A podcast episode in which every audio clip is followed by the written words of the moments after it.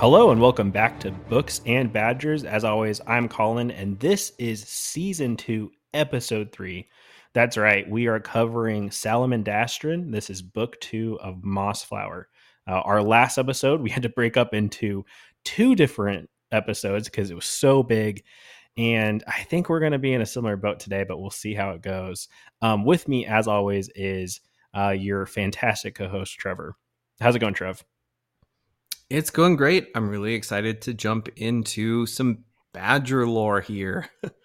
I'm so excited for the Badger lore. How are you how are you feeling about uh Salamandastron overall?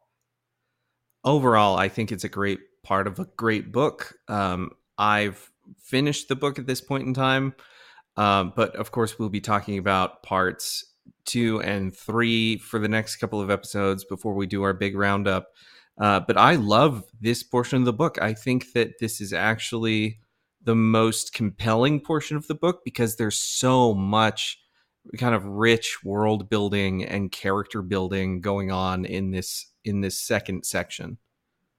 Yeah, absolutely. I, I couldn't agree more that I think that this book too has been the most fun I've read of any of the of the two books that we've uh, visited so far between Redwall and Moss and uh, Mossflower. Um, there's a lot of really great things in here, and I really think it ties back to the Badger lore as you kind of introduced. So we've got a lot to cover in this episode. But before we jump to that, I gotta always ask you this, Trev. What what have you been reading? Been reading a lot of stuff lately. Uh, the latest book that I finished was actually Frostbite by Angela Sylvaine. It is oh, oh, yeah. a 90s horror throwback to what I think is some really interesting um, kind of like horror tropes and uh, ideas. Um, it's centered in a small town in North Dakota that has become infected by an alien parasite that turns all of the town's prairie dogs into these feral monsters. And it is absolutely hilarious does not sacrifice any of the emotional beats that you want out of a kind of coming of age horror story. It was just a heck of a lot of fun. Yeah, it sounds super cool. And I yeah, I saw you were reading that and uh, on your Goodreads, and uh, I I remember it because that cover it has a very kind of uh, retro cover that looks awesome. Yeah, lots of hot neon pink. It's really cool. Yeah, yeah, for sure. Uh, well, for me, I haven't really been reading a whole lot besides Redwall. I mean, I'm reading a, a book for for work and a baby book, um, but most of my time has just been distracted by uh, playing Cyberpunk because I finally got a PlayStation to be able to play that, and uh, it's uh, it's really exciting. It's the complete opposite of uh, woodland creature fantasy, but it's a lot of fun. I'm really enjoying that book, or sorry, that game. Uh, but I know I got to get back into some some new books, and uh, we're going to be uh, rolling out into book three uh, here pretty soon. Well, we've got lots to cover, so how about we jump into book two, Salamandastron? Sounds great to me. Book two, Salamandastron, kicks off with chapter 27 where Skipper of Otters undertakes a ruse to get Fortunata to commit to the course of action that would lead Mask to infiltrating Kotir. As Mask accompanies her out to Mossflower, the fox makes clear her intent to turn over the fake Ferdy and Coggs to Tsarmina. Mask splits up with Fortunata, leading her into an ambush where Lady Amber kills her. Mask then puts on a show of being attacked so that Tsarmina will rush to his aid. Once inside Kotir, Mask convinces Tsarmina of his sincerity as a fox, which leads him to being given an immediate promotion to captain. Meanwhile, Martin and company board Log-a-Log's ship where they are swept over a waterfall. Oh man, this is uh we're we're getting into the the chapters here in book 2 that just have so many things going on. I noticed this a lot with um this book compared to the first book in Mossflower where Jacques is like really breaking up these like almost like point of view paragraphs per um per chapter. So there's there's just an absolute ton going on here. Um so first I kind of wanted to talk about uh the death of Fortunata um, this is very uh I don't want to say gruesome because it kind of happens like off screen, but it seemed really brutal for the Corim to kind of uh, lead her out and uh, and then if I, I if I rem- remember right, it's just Lady Amber's waiting to like snipe her from a tree, right? Like there's there's her demise is is imminent. Yeah, with a company of other squirrels. It's it's not even Oh, just that's Lady right. Amber. She's there with a whole bunch that are all there basically to execute Tsarmina. Or not Tsarmina, forgive me, Fortunata. Fortunata. Yeah, it's um it happens off page though, right? Like we don't actually see it happening because it kind of closes, but then um they discover her body just littered with arrows on the road. Um I actually think they do show her. Uh, he makes an allusion to all of the different arrows finding their mark. Um, oh, that's right. You know, Yeah. something to that effect. Like he he he you know kind of turns it into a, a euphemism but yeah like we like she absolutely gets murdered Yeah, you're totally right. I'm I'm mistaken on on uh, kind of recalling the early parts of this uh, this book. Yeah, you're definitely right. I thought that that was, um, I guess, necessary in, in their plot. Like, I just I just don't see how Mask's plan could work um, if Fortunata is present in Kotir. We kind of see that late in the the next chapter as to why that's so important. Um, but I did I just felt like, man, this was like kind of a brutal uh, brutal execution, but probably necessary for the Corim uh, in their path towards success. yeah i i struggled a little bit too because it's such a violent death right? And we kind of have to ask the question of like you know can there be uh, justice through violence? You know what what really is is the limitation there? This is war of course so i think that we have to understand that you know you have to kind of take out military uh, military targets when you can. But yeah this feels like a pretty brutal solution to you know getting rid of one of Tsarmina's most trusted lieutenants i do think that you know perhaps uh, it, it would have felt a little better if uh, I don't know, maybe Fortunata was like armed, or you know, maybe if she made kind of the first uh, attempt. But it's clear that her intent really is to turn over children to Yeah. Tsarmina for interrogation. And I think the Woodlanders understand what she's there to do. And that in and of itself is kind of enough to mete out this kind of justice. And um, Mask has a very special relationship with those children, so I I think it's justified, like why he would kind of go along with this. Um, I don't want to linger too much on this point because I think we'll talk more about the the violence in Mossflower in our review episode, as we, we kind of Mhm. did that with the Redwall episode. Um, but that is one of the things that kind of stood out to me in this. Um, I also have to say that with Martin and company um, in Log-a-Log's boat and going over the waterfall, this is a classic example for me of Jacques's writing just being so convoluted in the moment that I have a really difficult time understanding what's going on. I had to reread this section and I'm a I'm a dumb dumb reader so it might just be on me but I this I this is kind of like it reminds me of when Matthias was scaling the wall outside of the tower um, in Redwall um, when he's when he's leaving uh, King Bull Sparra's court and is trying to get up to the the roof of um, of Redwall.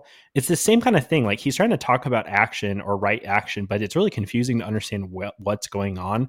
And I think this waterfall is just was just difficult for me to to read. I know that you're a way uh, smarter brained reader than I am, but that's just one of the the comments that I had. That I, I guess a critique against this chapter. Honestly, I felt a little bit of the same way. Um, I feel like we don't get a whole lot of them adventuring on the boat before it's just swept over a waterfall. Like it, it just kind of is Yeah, it, a transition to get them into the next stage of the book. So, chapter 28 Martin, Dinny, and Log-a-Log wake up after their shipwreck in a strange cavern attended to by bats. Lord Cavier, the bat, tends to their wounds and offers them hospitality, although Gonff is missing. Travelers soon discover that their exit from the cave is being guarded by a bird of prey who won't let anyone out. Dinny comes up with a plan to get rid of the bird. And meanwhile, back in Mossflower, Mask stages a rescue from the inside of Kotir. He's discovered as an imposter during the escape the escape attempt, leading to a mounting of Kotir's defenses. Oh boy, yeah, another another big setup for an obstacle and a solution in chapter 28. Uh, first, I just want to say that I absolutely love the introduction of a new Mossflower race or a woodland creature race, which is the the bats and Lo, uh, Lord uh, Cavier. I think is how you say it. Ca- Yeah. Cavier. Um, I think it's so cool how they're introduced, and um, I, I kind of get the association that they're more similar to mice as they are like you know the badgers or the otters because of their stature and uh, a little bit of like how how they live but they are essentially winged mice like winged you know the bats are the the winged mice. So i just thought that the parallel was really cool and the way that they talk is very unique as Jacques's is kind of done with these woodland creatures um, i really hope that we get to see more bats we're not quite out of the cave yet but this was definitely the highlight of this chapter and something I really, really adored about it. It is really interesting. I had completely forgotten that the bats even existed in this book. Um, Oh, and- really? Yeah, and I was really surprised by them when I saw them. Um, I thought it was really, really fun. I love their little kind of echo speech pattern where they repeat the last couple of words in a sentence. Um, it was just really fun to, to kind of see their friendly culture. And, you know, you're kind of right. I mean, bats are kind of the rats of the sky or the you know the mice of the sky in this case and so uh, we find that they actually have far more in common as a society than uh, we we might have expected Yeah, I'm kind of curious your thoughts on the the bird of prey, the adversary that sits outside of the cave, because they say they have to route through the cave differently because of this bird of prey that's kind of nested.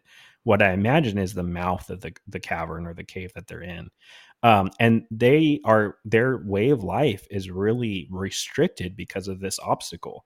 So I'm curious to hear your thoughts on this. You know, them having to be rescued by other creatures if that if that's something that's you know a little deeper as Jacques's is trying to write or um if this is just you know to kind of serve the plot of um Martin, Denny and Gonff like I'm I'm curious to hear your thoughts.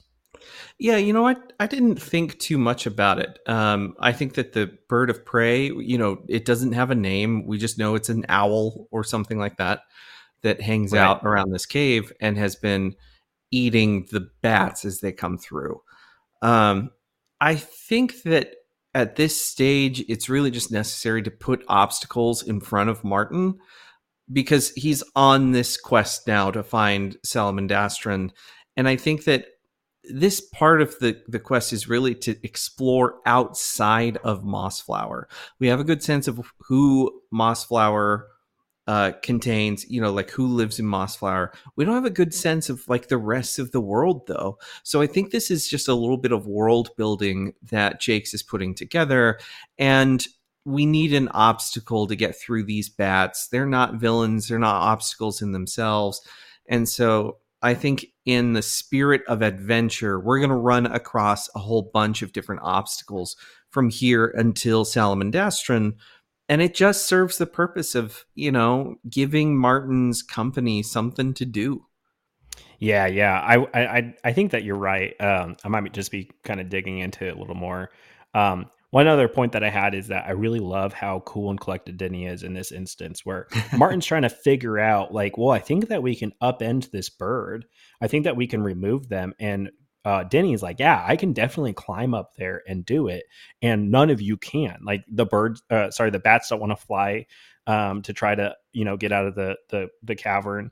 Um, it's a really steep grade, so it'd be hard for Martin to do it. And so Denny's like, absolutely, I can climb up there. And he just jumps into this plan, you know, kind of to execute this plan. I just thought it was so cool to see Denny step up in this moment and have this um this kind of assurance and this cool you know this ice in his blood oh i can do it no problem at all um eh, D- denny's definitely one of my favorite characters out of the the the, the traveling three Um, because Log-a-Log's there as well. He's right. Um, yeah, Log-a-Log. It's Log-a-Log, Denny, and Martin. Um, Gonff is missing. Uh, we all know that he's gonna be coming back around. Like they, you know, Jacques is trying to allude to it. We all know he's gonna be found eventually, but um, yeah, it's it's really cool to see. This is uh Denny's time to sh- to shine. I really think that what's great about this book is that we get so much out of all of the secondary characters. So Gonff really has a place to shine in the first part of the book where we get mm-hmm. to get to know him and his skill set. And now that we're on this adventure, the other compatriots of Martin are going to have their moments to shine too. And I think that Denny, for at least this first part of book two, is kind of the standout. He's the one who figures out how to handle so much of the problems. And then we're going to see some good stuff from Log-a-Log uh, around the, the latter part of book two into book three. And of course, Martin, I think, is another standout character in the last part of this book, like the last third ish.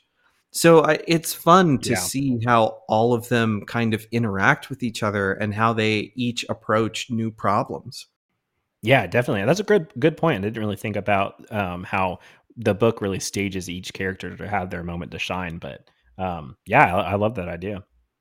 Yeah, I thought you would bring up how Mask is kind of uncovered uh, because I feel like this is one of the great kind of tragic set pieces. We know that it's going to go wrong, right? You can't just escape from Kotir without something happening. And yet his undoing, his kind of discovery is because basically he rises to rank so quickly that the avarice, the the jealousy of these other rats, you know, these other vermin, um, basically lead them to to pull a prank on Mask, and that's what leads them to discovering that he's not a real fox. Yeah, it's a great point, and I I love how um, that's the one thing that Mask didn't account for is like a prank happening to him because he is very tactful in the the structuring of the the rescue of how he's telling everyone to go and secure other parts of Kotir while he goes into you know check the cell of the very dangerous individual downstairs. He's very clear to make this path for him, but what ends up up upending him is the um the the jealousy that he created. Yeah, so in chapter 29, Mask escorts Gingivere and the Hedgehog, Hedgehog twins out of Kotir, but he catches an arrow in the back that was meant for Gingivere, that arrow being oh, fired from gosh. Tsarmina. While the Corim mask rush to, to cover the escapees' tracks, Gingivere and Skipper mourn Mask's sudden death. Outside of Mossflower, Denny manages to create a means of exiting Lord Kavier's mountain into the land of mist but the adventurers are promptly caught outside by a band of toads. Oh man, I have so much to say about Mask's death, but I want to start with you uh, with your thoughts. Yeah, this is one of those really tragic deaths. I mean, we had brought up the uh, what, what were we calling it? The shadow the shadow trope or the shadow trope. Um, yeah, this is the shadow trope in action, right? We have a really cool side character, and you know he's got to go. Um, as a young reader, this caught me so completely off guard, and I almost stopped reading the book because I was so heartbroken over it. But you forgot about this, right? Um, in your reread? In my reread, I had no, I remembered that Mask died, but I didn't oh. remember how or when it happened. I thought it happened really late in the book, and I was surprised to find that it was uh, only kind of at the beginning of, of part two, which I guess we should say is about 65% of the way through this book. Yeah. But it certainly caught me by surprise. I was not prepared. Yeah. Um, that's that's really interesting because I we were before we uh when we ended ended part one we were talking about the shadow trope and we said we're this is really going to be the test of the shadow trope. I have not read this book before, so this was kind of a test for me. Is the shadow trope real? If you are a um a Redwall creature that has a unique ability, you will die in the book. Um, and so far, we're batting, you know, 100% on the shadow trope.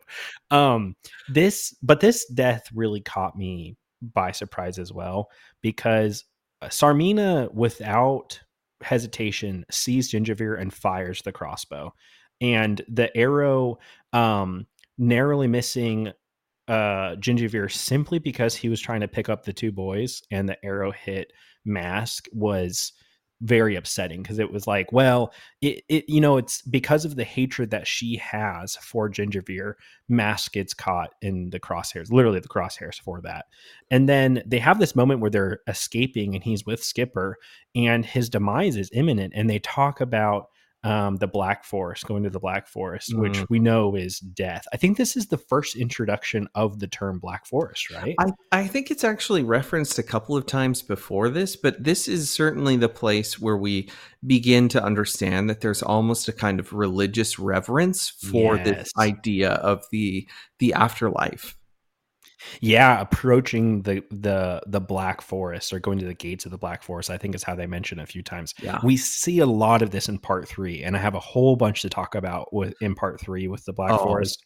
Yes. But the time that Jacques takes to kind of pause on this and go through Mask's death and then kind of the grieving that Skipper has with his brother and the pause in the book, I thought was so beautiful and um, really cool to see in a kid's book. I, I really mm. enjoyed mm. that Jacques takes this time to recognize kind of the life and death and, what's happening and what that means to the characters. And then we kind of springboard into the, the rest of the adventure. I think that you could say that this was like, you know, maybe a little bit too slow within the chapter, but I, I really love this. And I texted, I remember I texted you and I was like, man, Jacques is really playing with our heartstrings in this chapter. And you're like, oh no, does mask die? And I was like, well, yeah, I mean, I guess we could kind of see that coming, but um, yeah, this this I think this will probably be the most memorable memorable part of this book for me. Like, mm. um, only time will tell, but uh, it definitely is something that that stuck with me for sure. Yeah, this one definitely got tears from me. Uh, I was I was expecting it. I knew it was going to happen, and yet it still stunned me. It was it's it's handled so beautifully, you know, uh, because Mask you know he throws himself in front of the arrow. Like he knows what's happening and and he intervenes to save Gingivere's life specifically.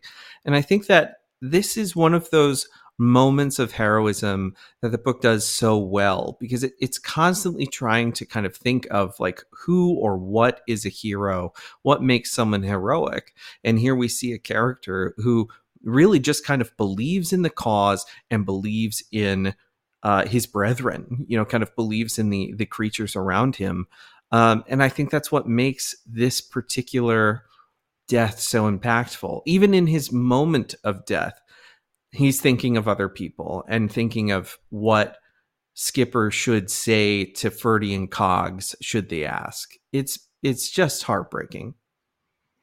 Yeah, it's really tragic. Um, now jumping back over to Denny and what's going on in um, uh, Lord Kate uh, um, kind of realm. They finally get rid of the bird of prey. I, I, think you're right. It is an owl, or I thought it was like an eagle or something, but they finally get rid of the bird of prey. And I believe Martin tells them how they can upend this bird again if it was to ever return. And it provides a freedom to the bats for them to basically go anywhere um, that they did not have. And I thought this was kind of interesting how, you know, um, obviously Martin and Denny um, and Log-a-Log and Gonff are on a very specific quest. And this this action that they have with Lord K- uh, Kavier's um, is something that complete will will completely change their life. Like they they removed a, a very um, a, uh, a very uh, what is the word I'm looking for? Constricting obstacle that and has kind of provided them freedom. And I really thought that this would pay off way more in the book, and it doesn't. And I think that's kind of interesting of how he comes in, provides the freedom, they're able to go wherever they are, and it's not like they come back around and help them or whatever. We don't hear anything from the bats again, right?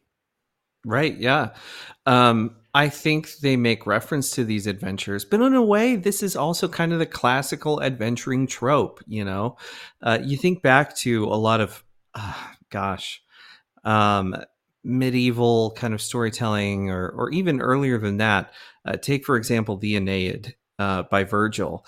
Um, that really is just a series of adventures from Aeneas, and any one particular adventure doesn't necessarily set up the next one.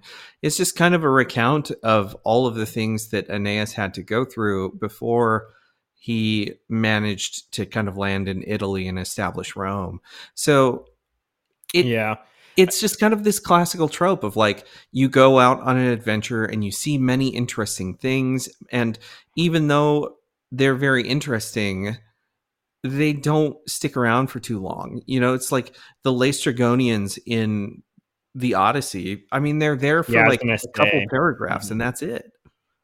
Yeah, I was gonna say maybe it kind of follows that the storytelling that is from the Iliad or the Odyssey, because that that is true that you don't necessarily see them come back around. But in Redwall specifically, the first book, the two instances that Matthias interacts with two other groups, the Shrews and um, the the the um, Sparrows, they come back and help him at the end. So that's what I was kind of curious. I like I thought that Mm. that's what Jacques's was setting up, and maybe it's unfair of me to kind of think that's what Jacques's was going to do.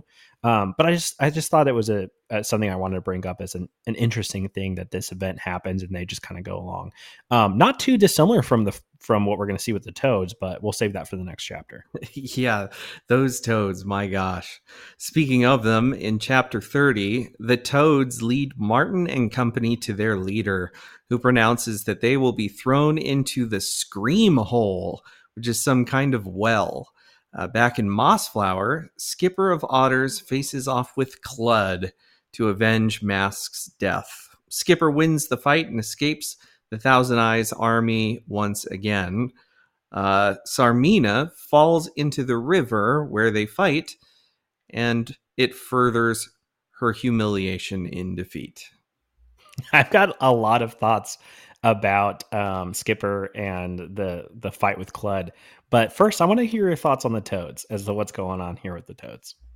Once more, I feel like as Martin and company are kind of traveling through this area outside of the, the charted territory of Mossflower, we encounter, of course, like different civilizations, like different factions that inhabit this this area. And I felt like the toads are kind of these perfect, grotesque villains uh, that live in this weird mist country.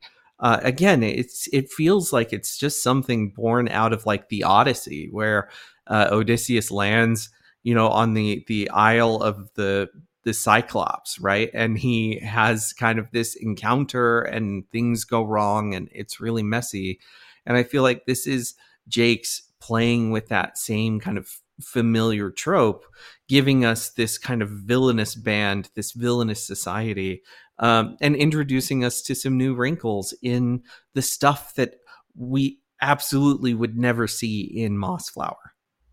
yeah, I agree. I think I kind of got the uh, impression that the toads are kind of like barbarians, like because they they Yes. capture the the mammals for no reason, and then they just say throw them right in the scream hole, and uh, you know we're we're gonna feed the scream hole, and they they really have no rhyme or reason to do this except for the fact that they're different. Like it, they're not really after anything that Martin and company have, right? Like they just No. They just capture them and seek the opportunity. So, um, and uh, I think it's Green Marsh is the um, or Marsh Green, excuse me, is the Yeah. captain of these toads. Um, this is very different than what we just saw with the bats, where the bats, you know, have the similarity. Um, the it's like these are the the familiar bad guys to the rats, right? Like the toads are just you know Yes. baddies. Um, I just thought that that was really cool how Jacques's kind of like parallels the two. We have the bats that you know need help and they're pretty sophisticated, and um, and then we have these toads that are just being butts and wanting to throw Yeah. people in the scream hole. I think I I don't necessarily want to go down a road of of considering certain uglinesses uh, in this literature because I I think that Jacques is definitely just having fun with a trope, right? I think there could be an unkind reading of this moment where the frogs are kind of compared to certain indigenous groups unfavorably, but I don't think that is his intent. I think he's just trying to create another kind of fantasy trope, a kind of fantasy uh, society here. And it stands in contradistinction to the kindness of the bats, right? We we see these two different mm-hmm. societies and their organizations. One being very sympathetic, and the other being very uh, antipathetic to you know the, the yeah. woodland creatures. Yeah, I, I, think you're spot on. I'm not trying to make that comparison either. I, if anything, I think that Jacques is trying to make orcs. Honestly, I think he's kind of using the the, yes. the the trope of the you know the mindless, grotesque individuals who are just um, there to you know incite chaos and violence. I think that's kind of what yeah. the toads are, uh, more like orcs. Yeah, I I totally um, agree with that. Now back over to Skipper and Otter, uh, Skipper the Otter and Clud. I love this moment because this is the kind of a a, a, a vendetta or um, vengeance for ma- the mask, and I really like how it's this is set up where Skipper kind of invites the other otters to help him with this plan, and he's able to set up these spears um, on the ground, and then he kind of goads Clud to get in a one-on-one battle with him, and in that, um, Clud lunges for Skipper, and he ducks under, and Clud impales himself on the the skewers that are kind of set up. And it seems to me, I kind of read this, you know, maybe this was kind of something that was gruesome, but I rooted for Skipper so much in this chapter. I was like, yes, you you have to get vengeance for Mask. You have to get that. And we know that Skipper's a big otter. We know that he is yes. a pretty pretty sizable um, otter. And so I really wondered what he was how how this was going to play out. Like I thought he was just going to clobber him, but I think that the craftiness and slyness that um, that Skipper is able to um, you know goad or or um, challenge Clud and that's his demise really plays to how clever he is. I love this moment. It it made Skipper jump up five rungs for me and like who's the coolest in this book. um it was I was definitely rooting for the death because of uh you know my boy the mask. I, I had to see I had to see some vengeance for him. Yeah, this is another trope I'm never going to get tired of. Um, I feel like we've been writing this kind of trope for forever. Uh, this was, for me, a very Achilles versus Hector kind of moment. Um, and and of course, Clud is not a Hector type character. I think Hector was far more noble than Clud. But, you know, the idea of this like single challenge and we have one warrior versus another, and it's really a game of their wits and a game of their skills. And Skipper is such a cool character, just such a, a kind of creature of action. And it was so great to see this emotional fight for Skipper and how he manages to kind of maneuver and outmaneuver his foes. Uh, and and basically, you know, walk away not necessarily totally unscathed because I think this was a, a, a fairly difficult fight for him, um, but to walk away the victor. Um, I I just love single combat scenes. I think it's so cool yeah. to see a contest between characters like this. Yeah, and we see more of this of Skipper later on, both Skipper and Lady Amber, where yeah. they really aren't going to let a a challenge go by unanswered. and yes. I think that's a, a, cool quality that's consistent with these characters. Um, I love the Corim so much. I think the Corim cast is so much more fun than um, some of the casts that we saw in Redwall. I'm not saying that I don't like the cast in Redwall, but I'm actively invested in what's going on with each of them, uh, except for one part. We'll get to that later. But I, this is another reason as to why I just really, really love the Corim. Yeah, it's really great. I think you were the one who pointed it out in the previous uh, couple of episodes, but you know, basically the Corim really is kind of the main character of Mossflower. Like, yeah, even though Martin ostensibly should be the protagonist, he's the one that we introduced in the first place. This is definitely a story of destiny for him in a, a bit of a way. Um, yep. But I think that he, in terms of his actual screen presence, you know, the time that is actually spent developing Martin's story, it isn't any more or any less than the other characters of this book. I really do think that the Corim is kind of the main focus, the main character of Mossflower. Yeah, I want to put that to test um, in some of the later chapters here in book two. Um, and I'd really like to hear what our other uh, uh, great friend contributors, Tiff and William, think about that. Because yeah. I think that you can argue that Martin is the main character based off of what we see a little later on. Um, mm-hmm. Um, but I w- I'm going to put a pin on that because I want to talk more specifically as to why I still think that the Corim is the main uh, protagonist later yeah. on. Yeah, totally. I think the other thing to point out here, this is just kind of a fun, I think it's a, a joke that Jacques was making, but it also becomes very important to the rest of the book. Uh, Tsarmina falls into the river and she's humiliated by it. Not just humiliated, but uh, she she really panics over it uh, because I don't think Tsarmina can swim. No, and I I, don't think, think so either. Yeah, I think this is a great little inclusion because you know there's that old adage like cats hate water and that's not necessarily true but it is kind of a, a trope in a lot of writing you know this idea that cats hate water and Jacques takes that and turns that into Tsarmina's like fatal weakness yeah he he points it out a few times she does end up in the river in book one um or she briefly maybe near the river maybe i'm mistaken yeah. on that near the river that's right um yeah i think that he's he's building on something that we'll cover in book three, um, the very end, the very end of Mossflower, um, that I I'm excited to get to. But I also think that her humiliation in the water is very strategic to her her mental wellness that we see mm. fall apart later on. Yeah. Um, yeah. Well, chapter 31, we're back at Kotir, and the Corim have found a secret entrance into the castle. They survey the castle in secret, then begin a new plot to help bring Tsarmina down, leading to the discovery of an underground lake. This is where the Gloomer was held, right? As Tsarmina returns home from her latest humiliation, she finds growing dissent in her ranks her thoughts drift to creeping paranoia that she's being undermined by her commanders. And she begins having nightmares about drowning. Back in the scream hole, Martin discovers that Gonff isn't dead after all. He's just another cap- captive of Marsh Green and his toads. Reunited, the travelers work together to escape with Snakefish, who is an eel also held captive by the toads in the scream hole. With Dinny's help, the travelers escape the scream hole, take Marsh, Marsh Green hostage, and escape the land of mist to discover the distant fires of Salamandastron. Uh, I think that this chapter I have the most highlighted notes on because there's so much that happens yet again in this chapter.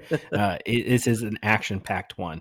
First, I want to talk about how about uh, Tsarmina's descent into just lunacy, where she believes that she's being undermined in every instance. I have to point out that Jacques has been kind of building up the fact that as Tsarmina is battling against Mossflower, um, she's really wasting time of the precious food resources that they have in order to survive in Kotir. And so the fact that they're losing all these battles and getting further and further out, of course, her army is getting more and more apprehensive about trying to follow her lead because they're hungry, they're getting, you know, smaller and smaller rations, and mm. they're just not finding any kind of success. I think that's so important to the development of what's going on with Tsarmina and her, you know, her being paranoid that she's being undermined. I also want to talk about these nightmares because this to me reads like a thread of this same soft magic that we saw happen mm. with Cluny coming into Tsarmina, where her, you know, Cluny saw visions of who uh, he believed to be Martin the Warrior, who was coming out and um, would defeat him, or he would he would hear. I think it was the Joseph Bell at the very end of the dreams. Um, which is funny because you know of how it ends. But uh, she is having a very very similar um, similar vision um, in her dreams, and so I'm really curious to kind of hear your thoughts on this. Do you think that this is just um, you know playing into her madness, or do you think this is that same soft magic that we saw with Cluny, the whole idea of fate and destiny being predit uh, predetermined coming up like you know the hand of destiny coming out against Tsarmina? I think this is a great question. Um both. My my answer would be both. I think that on the one hand this is uh th- this kind of leads into just like Tsarmina's psychosis um if you will. Like she just kind of it, it converges on her in a way that uh, I think really is just bad for her health. It leads to a dip in morale. And I think that the nightmares really start picking up, certainly surrounding the morale that she feels around her. So she's she's humiliated, she's stressed because of what's going on and as a result, you know, she kind of starts having these nightmares. But I do think that one of the big thematic ideas that this book is playing with from Jacques is this idea of destiny. And when faced with destiny, yeah. what do you do? Do you run from it? Do you embrace it? Do you change your outlook because of it? And I think that the way that these different characters, as they confront destiny, um, how they handle destiny is is really interesting. This isn't going away. It's not just um, Tsarmina who's going to have to face down, you know, this call of destiny. We're going to see it with Martin. We're going to see it with some of the other secondary characters. And I think that this is something that Redwall continues to kind of come back to. So I think this is one of the same kind of tokens of that soft magic. And we can talk about it a bit too, because it's going to come back later, not just the dreams, but this right. concept of destiny as kind of a soft magic in this world. Yeah, I'm really curious how the other books. I mean, that we're this is the second book that we're reading, so it's hard to compare it to the whole Redwall series. I'm assuming that it's going to be present. I'm just curious as to how often we're going to see this to even call it a soft magic because we really haven't seen much magic in this book at all. I mean, Redwall in general doesn't have a whole lot of magic, but um, yeah, I'm just really curious to see um, see more more about this as as we read. I have a lot to say once we get to Salamandastron because I think that the mm-hmm. themes get a li- little bit heavier about you know fate and destiny when we get there. Um, so again, definitely more that we can talk about, and we'll talk about in length with our uh, our review episode. Yeah. Um, the, the other thing I wanted to mention that one of the notes that I had was uh, talking about the scream hole and snakefish. I think that this is such a good subversion of what we'd expect from um, from snakes or lizards in Redwall, where the snakefish is really not that bothered by the inclusion of the man the the woodland creatures, um, uh, the, the mossflower creatures, because they're mammals. and the snakefish really doesn't want to eat them. He's like, I don't prefer to eat mice. Um, or um, yeah, I don't or shrews because that's log log is a shrew, right? Yeah, that's right.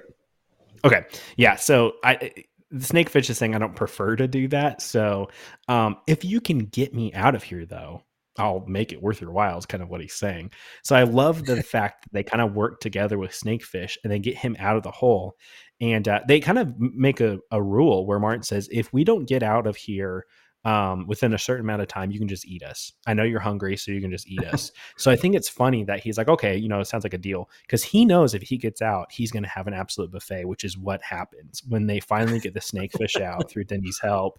He just, uh, he just um, eats up the entire tribe of toads. Like I, I loved this moment. I loved how you know this isn't another Asmodeus. This isn't another, um, you know, uh, lurking predator that's out there um, for the mossflower creatures because they're they're hairy and not of the uh, not of the variety that the snakefish would want. Yeah, I I didn't really bring it up in this chapter, but I think this is too. We we discover that the newt and the the little garden snake or whatever that that you know kind Oh of showed up in book one. Um, they're there too. They're here with the the toads, and I I just think it's really funny that there's kind of this gathering of like little nasties and uh S- snakefish is just here being like listen I, I really don't have any beef with you guys i'm just hungry uh but you know the, these toads have kept me here for a while it's like their circus pet so if you just let me go uh i'll take care of them for you and you're never gonna have to worry about it again Yeah, it's it's really clever. I this this is a pretty short kind of sidestep in their adventure too. I I really think that this whole thing only only happens over the span of what maybe maybe twenty pages or something. It, it happens Yeah. really quickly.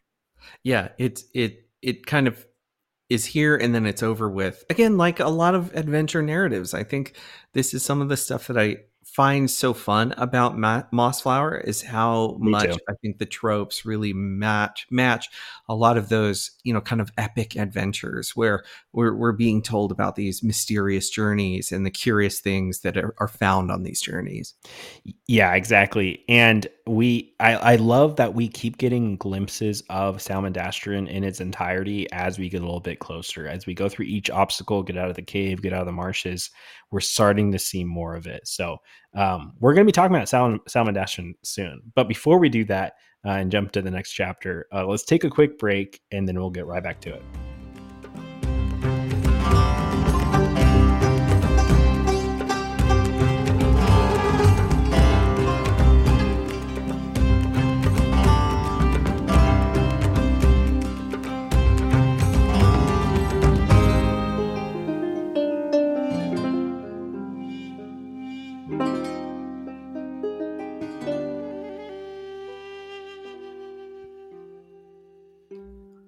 In chapter 32, we're back in Brockhall, and the Corims celebrate their successful mission in Kotir, even though they mourn the, the loss of Mask.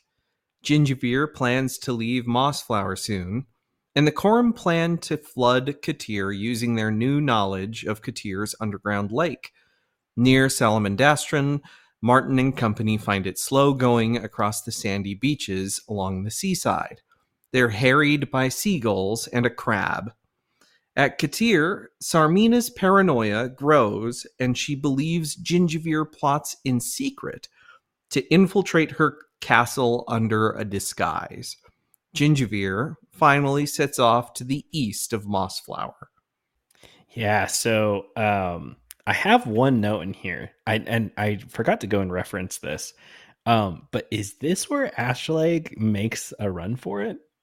Is this a chapter? I think that actually might be correct. I can't remember exactly when it happened because it was just a, a line or two, but I think you're right. I think this is where Ashleg probably runs.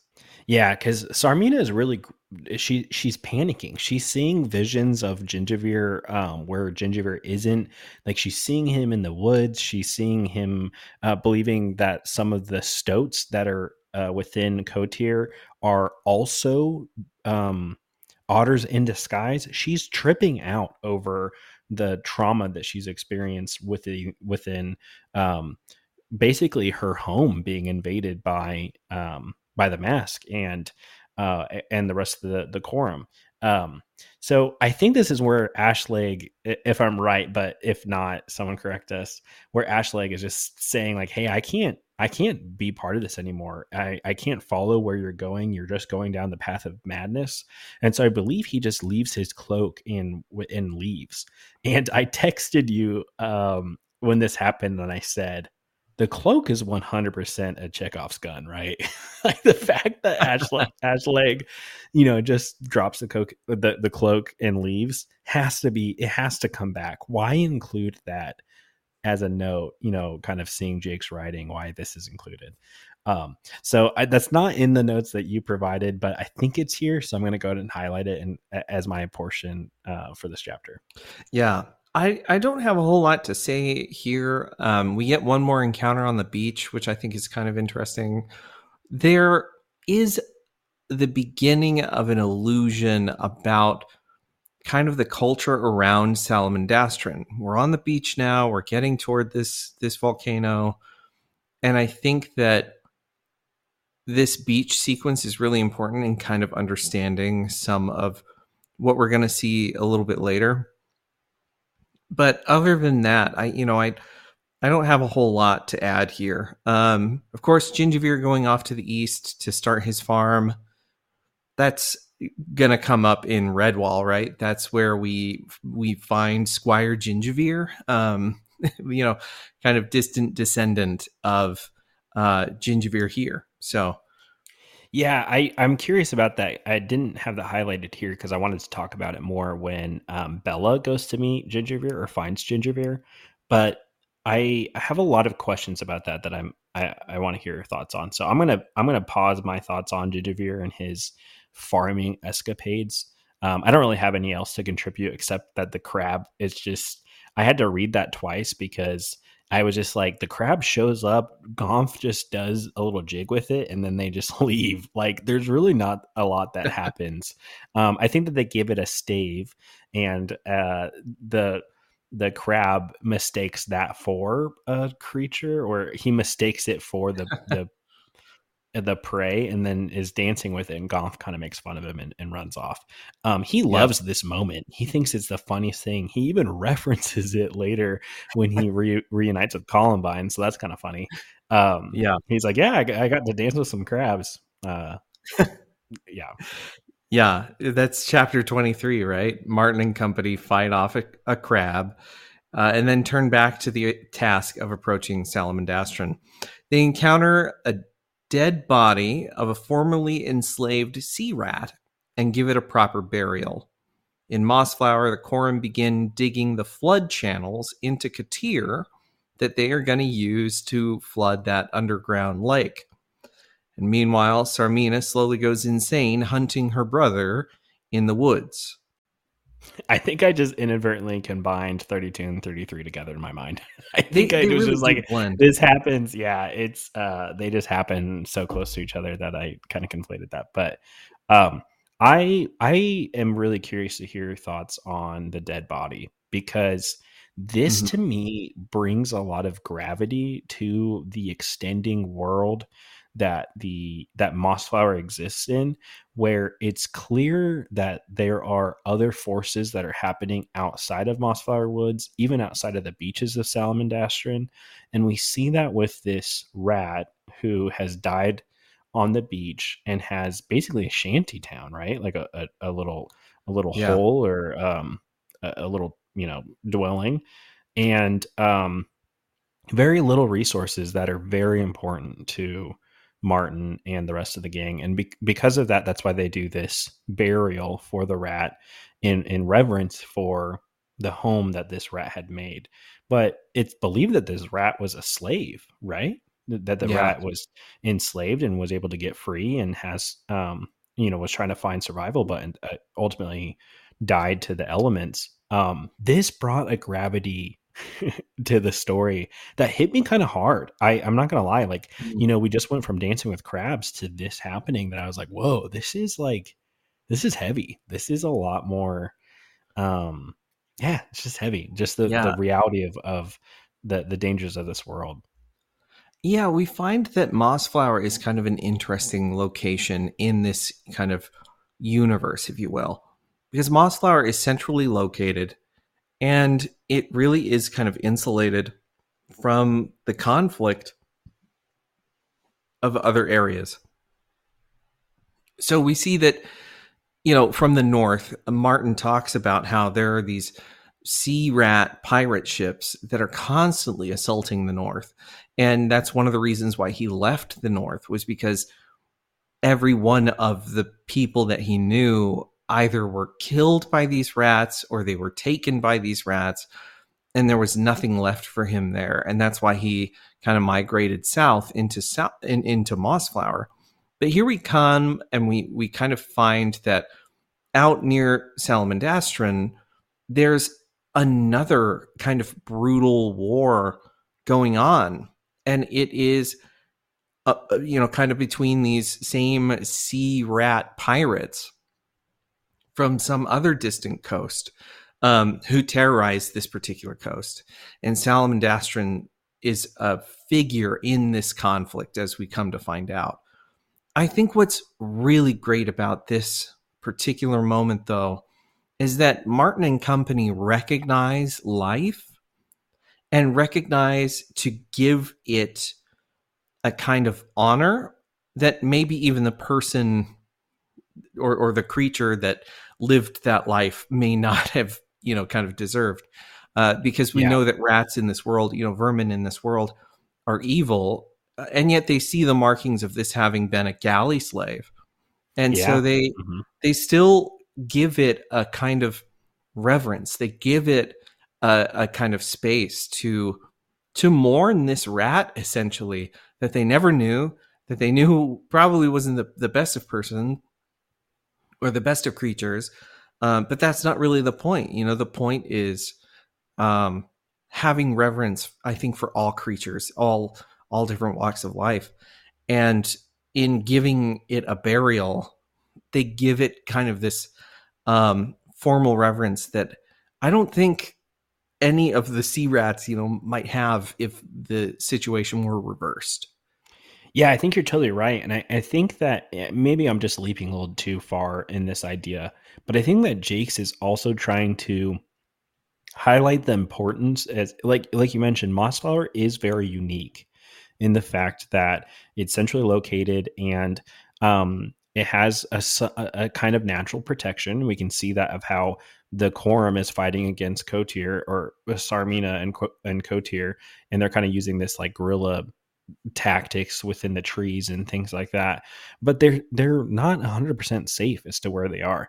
And so i think this is why redwall is so important as a place. The redwall abbey is so important because of the protection the stability of peace that it provides because of what's going on in the rest of the world. And even though that they're centrally located it i mean that's that's what we saw in the whole first book when rats come to attack you know Cluny as, and his horde come to attack Redwall. I so I wondered if this was again this might be a leap of an idea but i wondered if this is you know um, Jacques trying to plant those little seeds of the dangers that are going on in this world to try to build up the importance of of what redwall is i mean as the core of the first book um yeah i'm just kind of kind of curious to to to chase that idea. I think that we're going to see a little bit more of that in book three, Mattimeo, um, because of how because it happens after book one. So, um, uh, book one, Redwall. Um, so yeah, I, I I'm I'm gonna stop my thoughts there. I'm sure you have some follow ups, but um, just wanted to dump that out there. Yeah.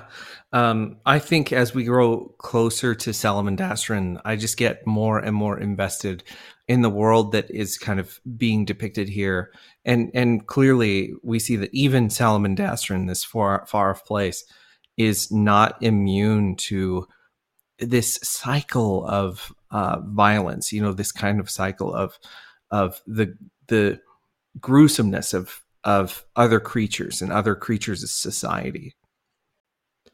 So in chapter 34, Martin and company encounter three hares, Trubs, Wuther, and Fring, who offer to take the quartet into Salamandastron. In Mossflower, a fox named Bane meets with Tsarmina, and they forge an uneasy alliance in the hopes that Bane will help eliminate the Woodlanders in Mossflower, though he vows to take on war crimes to do it. The Corim continues to build their flood tunnels into Kotir, and Skipper offers to take watch duty.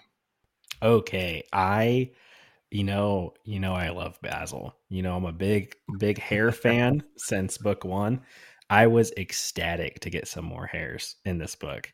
and their introduction is so fun to me because Martin and Dinny and Gonff and Log-a-Log are just hanging out on the beach um, they're starting a fire and they just hear people speaking to them and they're like what is going on? And out of nowhere it trubs is just there. He's there among the group and these hares had blended in so well with the you know the the sandy beaches that they just popped up and they were just there and they say hey we we need to take you somewhere. Let's let's go and do that. And i was like this is so cool that i mean is this not just a, a the the distant the distant introduction of basil? Basil just pops out of the grass too and it's just like hey you do need help fighting? I'm here to help you out. I love this kind of um characteristic of the the uh the hares. It's so much fun. I wish we got more of them. Like they they definitely mm. feel like ancillary characters in this story. Um, but man, I see that thumbnail art for this chapter of the hare face up close, and I was just so I was like, yes, we're finally getting some hares. Um, th- we're about to get a lot more badger action, so that kind of helps to make up for the lack of hares. Yes. But uh, this trio is so fun. I love the establishment of the hares as being kind of part of the workforce and kind of the society of Salamandastron. I also think these three hares are super fun because they all talk over each other. Um, you never see just any one of them speak alone. It's always Trubs, Wuther, and Fring. Like they are this trio of like buddy shore cops, and they just kind of show up and they do their thing. Um, yeah, I yeah. think they're they're great little characters.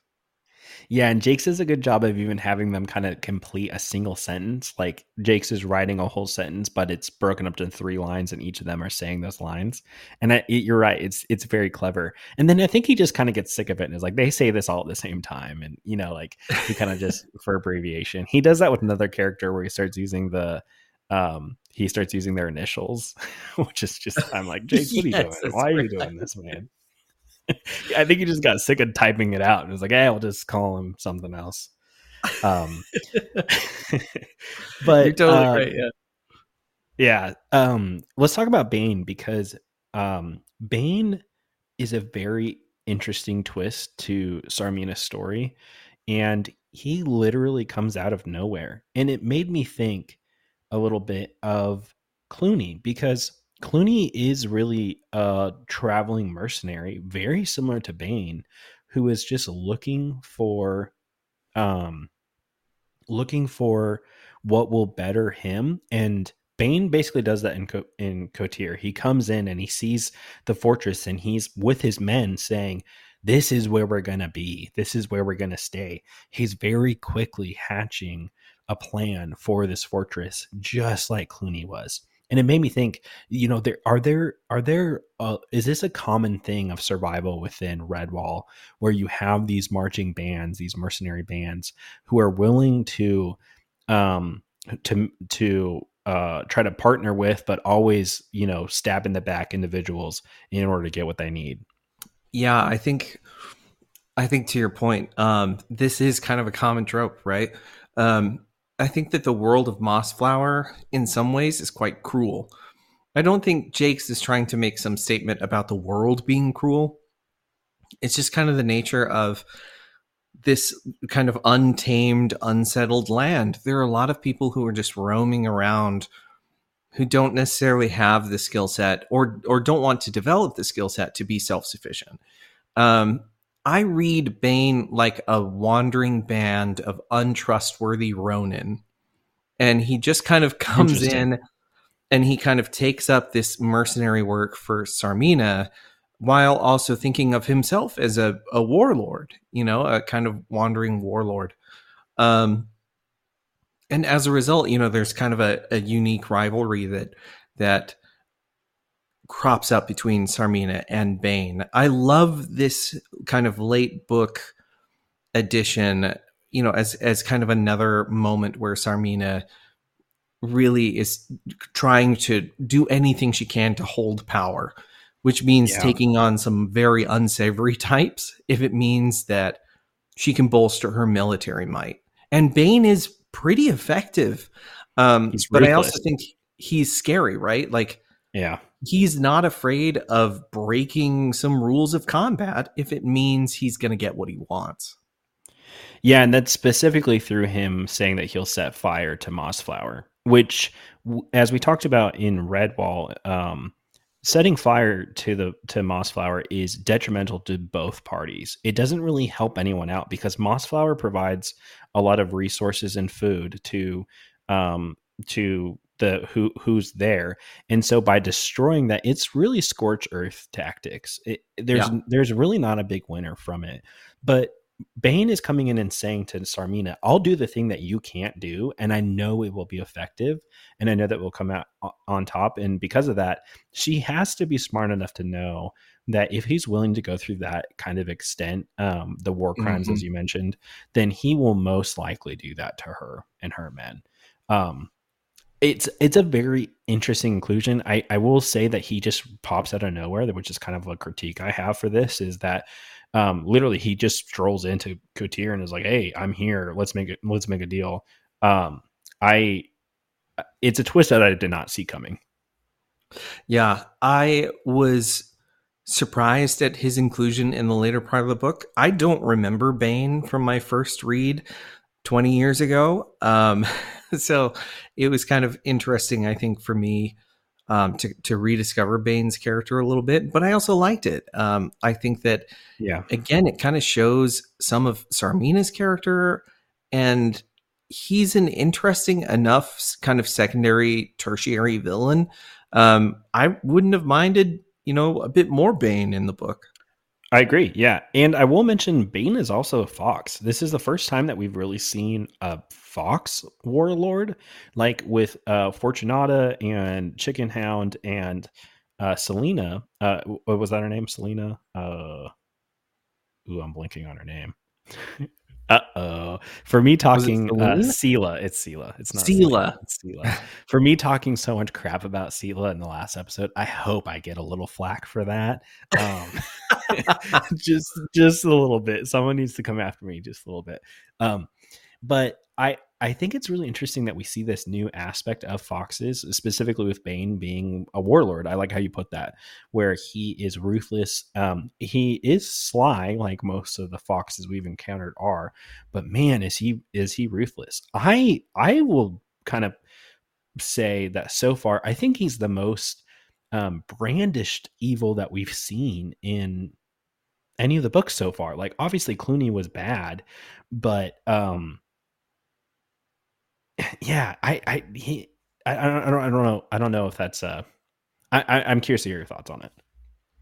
No, I mean, I think you're right. Um, this is a fox that we haven't seen before. We've seen the kind of fewer foxes. Now we're going to start to see like what a real evil fox is, you know, kind of going to look like. Um, right. Hold on to hold on to your hats because he's definitely not the most evil fox in the series. Um, oh but, man, you're right. Okay. Ooh, okay. This is this is the part of the podcast where I'm going to get a lot of flack from people. So, uh, you can just DM DM me on Instagram or send your complaints to our email books and badgers at gmail.com. Uh, I'll take it all. well, in chapter 35, Martin and his travelers enter Salamandastron, where they meet mighty Boar the Fighter. Boar seems to know a lot about the crew, but he doesn't give straight answers about how he knows so much. Boar and Log-a-Log discuss Ripfang, a sea rat who has his eyes set on Salamandastron. Boar vows to reforge Martin's sword. Oh man, from here on out, I have so much to say. Um, I always have a lot to say, but this, I I think we could record an an hour long episode purely talking about Salamandastron. And I think that we're going to have to do like a Badger lore episode because I don't think we can cover it all here. Um, it this is a, a, very memorable introduction and mm-hmm. Boar Boar's presence and Salamandastron being really a forge is what we learn when they they come in they they kind of learn that the heart of the volcano itself is it's not really a volcano it's a superheated forge where Boar is making legendary weapons i, I don't know yeah. how else you yeah he's making these these exquisite weapons and he's soliciting help from um the hares and he's equipped with a supernatural a magical knowledge of of of the world around him. Um it's almost like he's uh, a god like in this Dude. mountain like oh man. Yeah it's it's wild. Um and I, the, the the the grand grandness as to how Jacques writes this is so captivating. I almost jumped to Amazon to just buy Salmon in the book and start reading it right at this moment. I'm not even kidding because I was like, this, I want so much more of this. Um, it is so cool.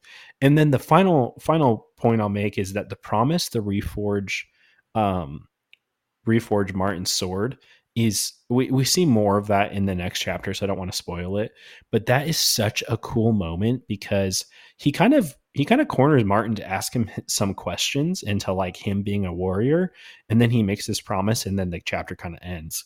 It's so um, like I'm so hyped for like I, I think when I got here it was like you know late at night I needed to go to bed and I was like, I'm powering through. There's no way I can just end where I am. I have to keep reading. Um, I've ta- I've talked a lot. I want to hear hear your thoughts on. No, I mean I mean you're totally right. Boar, it's it's kind of crazy because Boar is such a small portion of this book if you really think about it, but the yeah. role he plays is so monumental that I don't think there's even enough space for anything else in the book to happen. It's it's wild how his presence is just so magnificent um, to your point, you know, I don't I don't see him as like a a god necessarily, but I do see him as like like this is our first real warlord, like uh, like the first like real genuine. This is kind of magnificent power. Um, we saw a bit of that, just a slender glimpse of that from uh, Verdauga green eyes and the way yeah. that he kind of mm-hmm. rules you know but there is this kind of royalty this kind of um, regality that some characters get in in these books and i think badger lords are the ones that that are frequently imbued with this kind of mystic regality he has a lot of tricks up his sleeve too. The reason why I said like he's the god in the mountain is because he literally has an echo chamber which he can speak out of, and yes. he even tells Martin, "Hey, you need to cover your ears because this is going to be loud." But then he, I think it's in the next chapter, he makes a mistake of yelling in that chamber, and it sends Martin reeling because of the amplification of this badger's roar. That's that's why I mean like he he's kind of set up to be this god of the mountain because of the presence he has in this oh, area, yeah. the mystique that Salamandastron has about being this you know this uh this fire island I think or the lizard island um and uh and you being able to see i mean we've seen them traveling from the marshes they can see the distant fires of this forge that far away I didn't really know what to expect when we got to Salamandastron. Like, I, I had a general idea as to how it is because I've seen some art online and, you know, I see the cover mm-hmm. to Lord Brocktree. Like, I had an idea of how it was, but it's it's very simple in its design of like what Salamandastron is. However, it is so cool, man. like I love this scene so much. I'm I'm a huge fan. I'm so glad we named the podcast Books and Badgers after the Badgers. It was it was a good choice on my end. Uh, so I'll take credit for that all day. Yeah, uh, I I mean I don't know what more to add uh, other than I I just from from the moment we meet Boar, I'm like, man, I know this is a guy who's going to just leave a huge impression over the rest of the book. And his his part is so short and yet he's so religiously badass. Um yeah. I just mm-hmm. Man, I just love everything about it. I don't I don't know if you saw, but in our um, review episode, um, when we do the ratings for heroes and villains of the book, I upgraded Boar to uh, a, a hero for us to review. I know that his presence is so small in this book, and we'll get to the reason why, but I think we need to give him a rating. I think we need to compare mm. him on the same scales we do Martin and Matthias. Um, I, I really think that he needs the presence uh, on that list. Yeah, you know what? I, I agree. I'll I'll definitely rate him when we get to it. In chapter 36, an early morning raid on the Corim leaves several dead, Skipper and Lady Amber injured, and three of the senior moles stranded in their tunnels. Bella, fearful of discovery, begins searching for a secondary sanctuary in the event Brockhall is compromised. I had uh, kind of a pin earlier about um, Skipper and Lady Amber, you know, not not bowing from a challenge. This is that challenge. The fact that they are just um, they have this surprise attack sprung on them, that they take some pretty heavy casualties, and the fact that they have individuals um, that are part of the Corim that die. Um, yeah, they're they're they are having to kind of leave some of them stranded. We kind of learned that the four moles that are di- digging the tunnel, they're unable to get out because of this attack that happens. And Lady Amber loses her ear. A fact yeah. that Jacques mentions any interaction we have with Lady Amber, it's kind of mentioned this wound that that happens to her. Um, I I found this a, a very interesting uh, turn of events for the the kind of Corim story. Um, I have the the question for you though. I do not understand why Bella has to leave. Like I understand from the aspect that maybe maybe if Brockhall was to be found, um, that they they need to be able to have a kind of backup plan.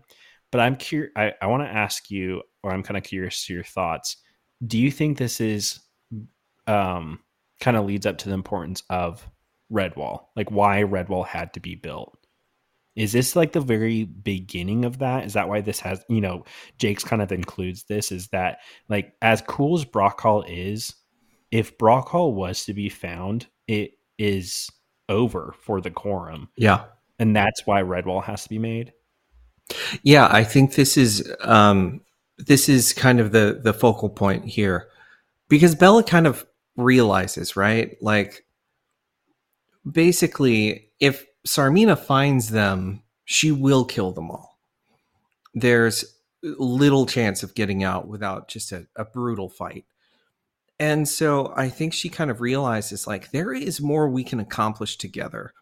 And the reason to leave Brockhall, um, which is interesting because I think she announces it to the rest of the Corim that you know she thinks like it's time for us to go. And skipper and amber are in disagreement.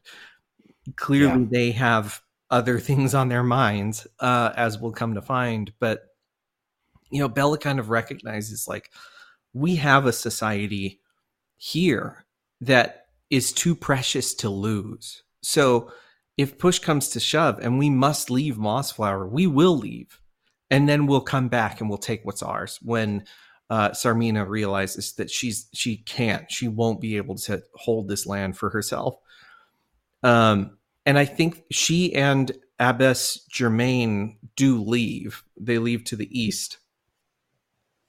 Um, yeah, and and so you know, to your point, yeah, this is kind of the birth of Redwall. That this is the birth of the you know, kind of recognizing there there is a need for a defensible space, a defensible location where these peaceful creatures can live in harmony together. But it can't be Brockhall because you know Brock Brockhall doesn't have the defense. It's not defendable. And the creatures of the Corim right now, you know, they they don't really have the upper hand, especially with the addition of Bane and Bane's forces.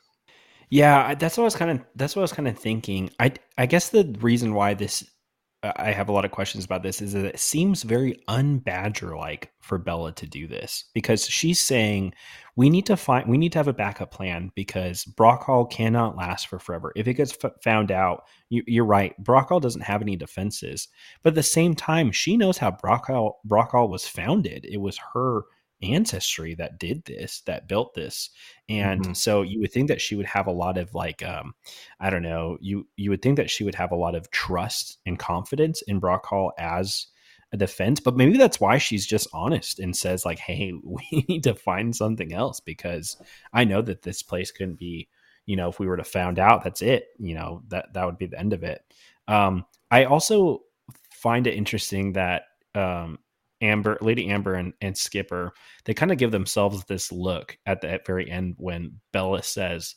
um, you need to stay here. Don't do anything. You need to lay low. And they're like, yes, we'll definitely lay low. And then kind of wink at each other because they have they have something up their, their sleeve. I think that this goes to show maybe the the the cracks in the in the Corim purely from like they there there's no way the Corim is just going to give up. And mm-hmm. it's not like Bella's saying that. She's just saying we need to leave and come back. Like yeah this is this is too dangerous. But it's very clear that the, the rest of the Corim don't believe that. They want to fight. They want to keep Mossflower as their home. So maybe that kind of plays into why Redwall is so important later on. I love these little, you know, uh, this little trail that Jacques is kind of including that that lead back to why Redwall is so important because I do think that without that, the first book starts to fall apart even more um, because you kind of ask yourself, like, why couldn't they just stay in Brockhall? Like, why couldn't they just have taken over Kotir? Like, why did you have to build the Abbey? And why is the, the Abbey important to this overarching world? I think too. Again, this this plays into a lot of my feeling about you know who who can be a hero, what is a hero, you know what what does heroism really look like, and does a society always need a warrior to to kind of rally behind? because the, the book kind of wants it both ways. One, the book wants Boar, right? It needs Boar. Um, there's like this right. kind of established idea. Like Martin has gone off to find Boar specifically to bring him back for this fight. And Bella seems convinced that the only way they win is if they get Boar back. But we also see the Corim constantly bandy together and fight back. You know, they're constantly reaching into their own ranks for heroism. It's not as if there is no warrior, right? But it is as if there is not this kind of symbolic, you know, kind of uniting spirit yet. And I think that Redwall eventually will take the place of that symbolic presence, even if you know we see figures like matthias think like we got to have a warrior right? Like the warrior is the symbolic spirit. So much of i think of this process is that process of like finding the warrior and finding the warrior spirit just to discover that we were the warrior spirit all along right? Yeah and i think i think that plays into um matthias's journey too as to why why Matthias needed to be the warrior for Redwall. Like they all needed someone to kind of rally behind. Um yeah, I'm gonna have to like sleep on this and kind of poke some holes in my own theory a little bit more because I, I think that there's a lot to argue uh, against the importance of Redwall, and I think maybe I'm just trying to project that um, importance through what we're kind of seeing in in mm-hmm. Mossflower. I really want to. I, I think this idea needs to be uh, tested more with uh, Mattimeo. yeah. so yeah, yeah, I, I think as the series continues, I think we should ask ourselves, you know, is is Redwall just a place or is Redwall a spirit? You know, is is, yeah, is Redwall you know something other than just the place? Yeah, I love that idea. Well, in chapter 37 in Salamandastron, Martin accompanies Boar the Fighter to the resting place of Lord Brocktree. There, Martin learns that the Badgers have kept a prophecy for untold generations. Boar finds some bit of lost prophecy that sets him into a rage. Nevertheless, Boar returns the reforged sword of Luke to Martin the weapon having been forged from the stuff of the very stars. Martin is transformed and pledges his return to Mossflower to confront Tsarmina. Oh my gosh, I have so much to say about this, but I think if I talked first, I would take over all the time. So, Trevor, you have to start with this. Dude, I love a man, I love a I love a prophecy trope, right? I love this kind of uh, call it a soft magic, but you know this like the knowledge beyond knowledge. Um, and man, do I love some cursed knowledge. You know, like the stuff that you shouldn't know, or the stuff that you do know that that kind of cements a tragic destiny. Because we know as soon as Boar finds his little bit of prophecy about about you know what's going to happen in Boar's life, we know it's not going to turn out the way that we want it to. And I love that sort of thing. I love that Boar confronts his destiny and he his initial, you know, kind of thought of it is like I'm super mad at this. I'm so angry about this. Yeah, um, he's like, "Oh hell no!" Yeah, like he's really mad about it. Yeah. yeah but I also love, you know, this this idea of like again, like the Lord of Salamandastron is just this being that is mythological in scope in itself. Um, we see that with his incredible strength. We see the resting place of Lord Brocktree, who is decked out in ceremonial badger armor and given this symbolic presence in the mountain itself the reforging of Luke's sword into the Martin sword, which is nearly indestructible because it's made of an alloy from the stars itself. All of this stuff just plays into these kind of like pseudo magical tropes that just lend this this again this symbolic presence this symbolic mystery that elevates the normal to the the almost super normal or the supernatural and man, do I just dig this in any trope, you know, any literature I see. Yeah, definitely. This is um I I the same thing about the sword reforged. I love this idea so much and it, it it's something that we see with uh Anduril in Lord of the Rings, like the oh, sword yes. reforged to make the new warrior is such a cool trope. And I love the fact that it was it was crafted from meteor ore um, that had crashed on the beaches of uh, I think it's on the beaches of, of yeah. Salamandastron, right?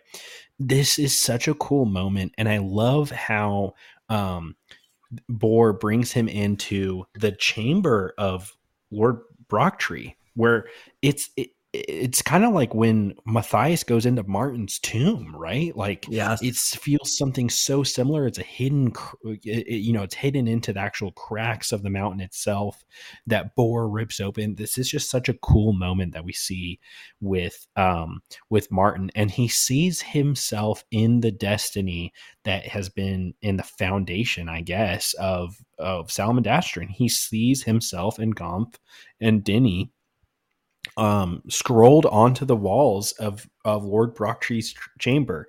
This is where I think the whole idea of destiny and the soft magic really starts to come to life within Redwall, and I cannot wait to see how this unravels across the rest of the books because we know that there's so much more that's in this room and so many other stories of destiny destiny to be told, and I want to know how the heck this lines up with Matthias.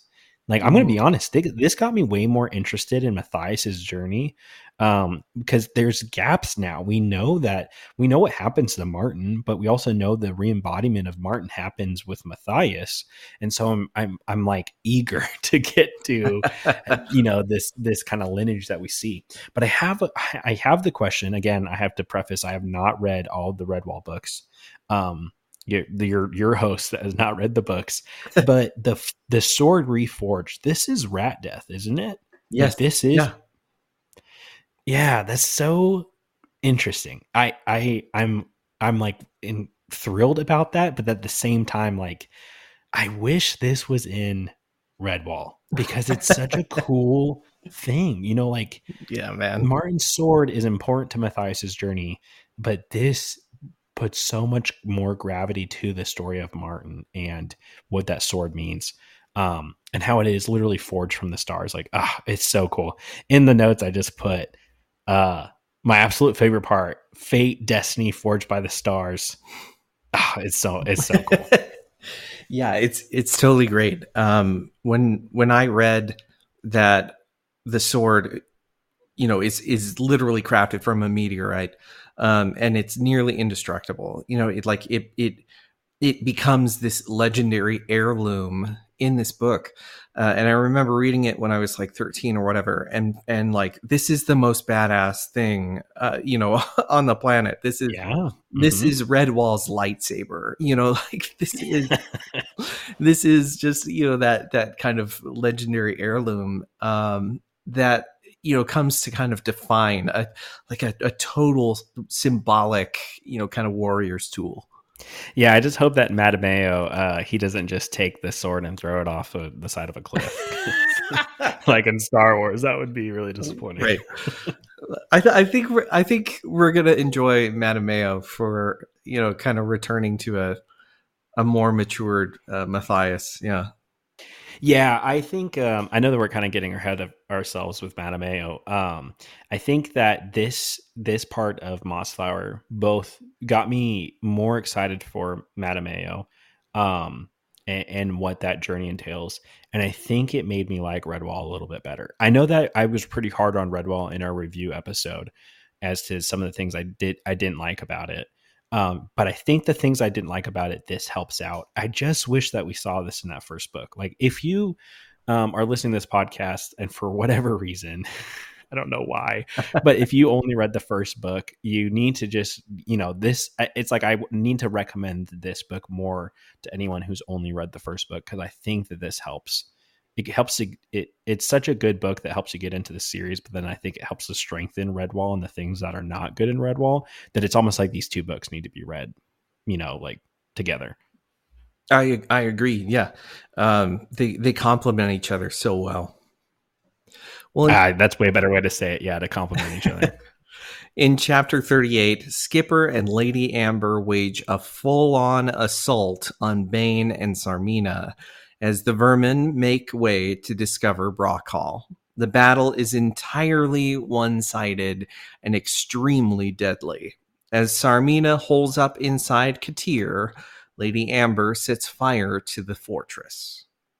Yeah, I don't have a whole lot of notes on this except that this, uh, you know, going back to this is the challenge that um, that Skipper and Lady Amber make sure is answered they have that attack on them and they make sure to know that they they are not going anywhere and the idea of the ruthlessness that bane would have on the um the Corim in mossflower they return that kind of ruthlessness in a way that makes way more sense them attacking the fortress with fire which is cobblestone right like it's made mm-hmm. out of mm-hmm. cobblestone and, and redstone so they know that the fire is going to weaken and terrorize the uh, Kotir in a way that is not destructive to their end goal, which is to, you know they they want to keep Mossflower as a as a place to live, but they know they can you know cause a lot of havoc for um, Tsarmina and, and, Bane in this instance in their attack. I loved this inclusion. I, you know, it's a really short chapter.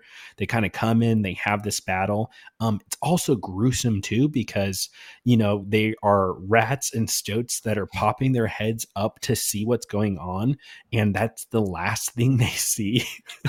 Jacques is very explicit about how some of these um, are sniped, and then they even kind of go over to the Corim's perspective, where um, uh, Lady Amber squirrels are, you know, keeping drawn bows waiting for heads to pop up and then they they get them and so it's it, it's a really cool inclusion into the story you know something that i i think Jacques has really leveled up from redwall in in the attacks and the sieges that happen on redwall. Like i think this is another instance of him just showing another aspect of that and his writing is it helps to convey a lot of action and, and tension and what's going on. Um yeah, I just I just love the the challenge answered. It's it's a really cool inclusion. Yeah. Um, I don't have much to add to this. I, th- I think we're going to inspect it a little bit more closely in our big roundup. Um, except to say, yeah. like, I mean, Skipper and Lady Amber are my favorite two characters uh, in, in terms of their partnership through the whole book. And um, I man, I just really love this chapter um, where they just rain hell on Kotir.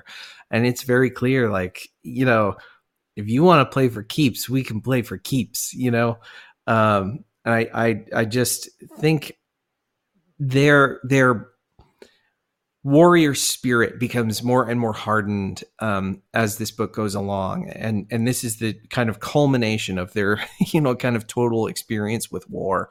Um, and and it's clear like we're gonna go scorched earth um, you're gonna feel that effect. In chapter 39, Boar teaches Martin new ways of the sword, training him as only a warrior can. As the hares show Martin's band new secrets of Salamandastron, Boar spots Rip Fang's ship, the Bloodwake, looming in the sea beyond the mountain.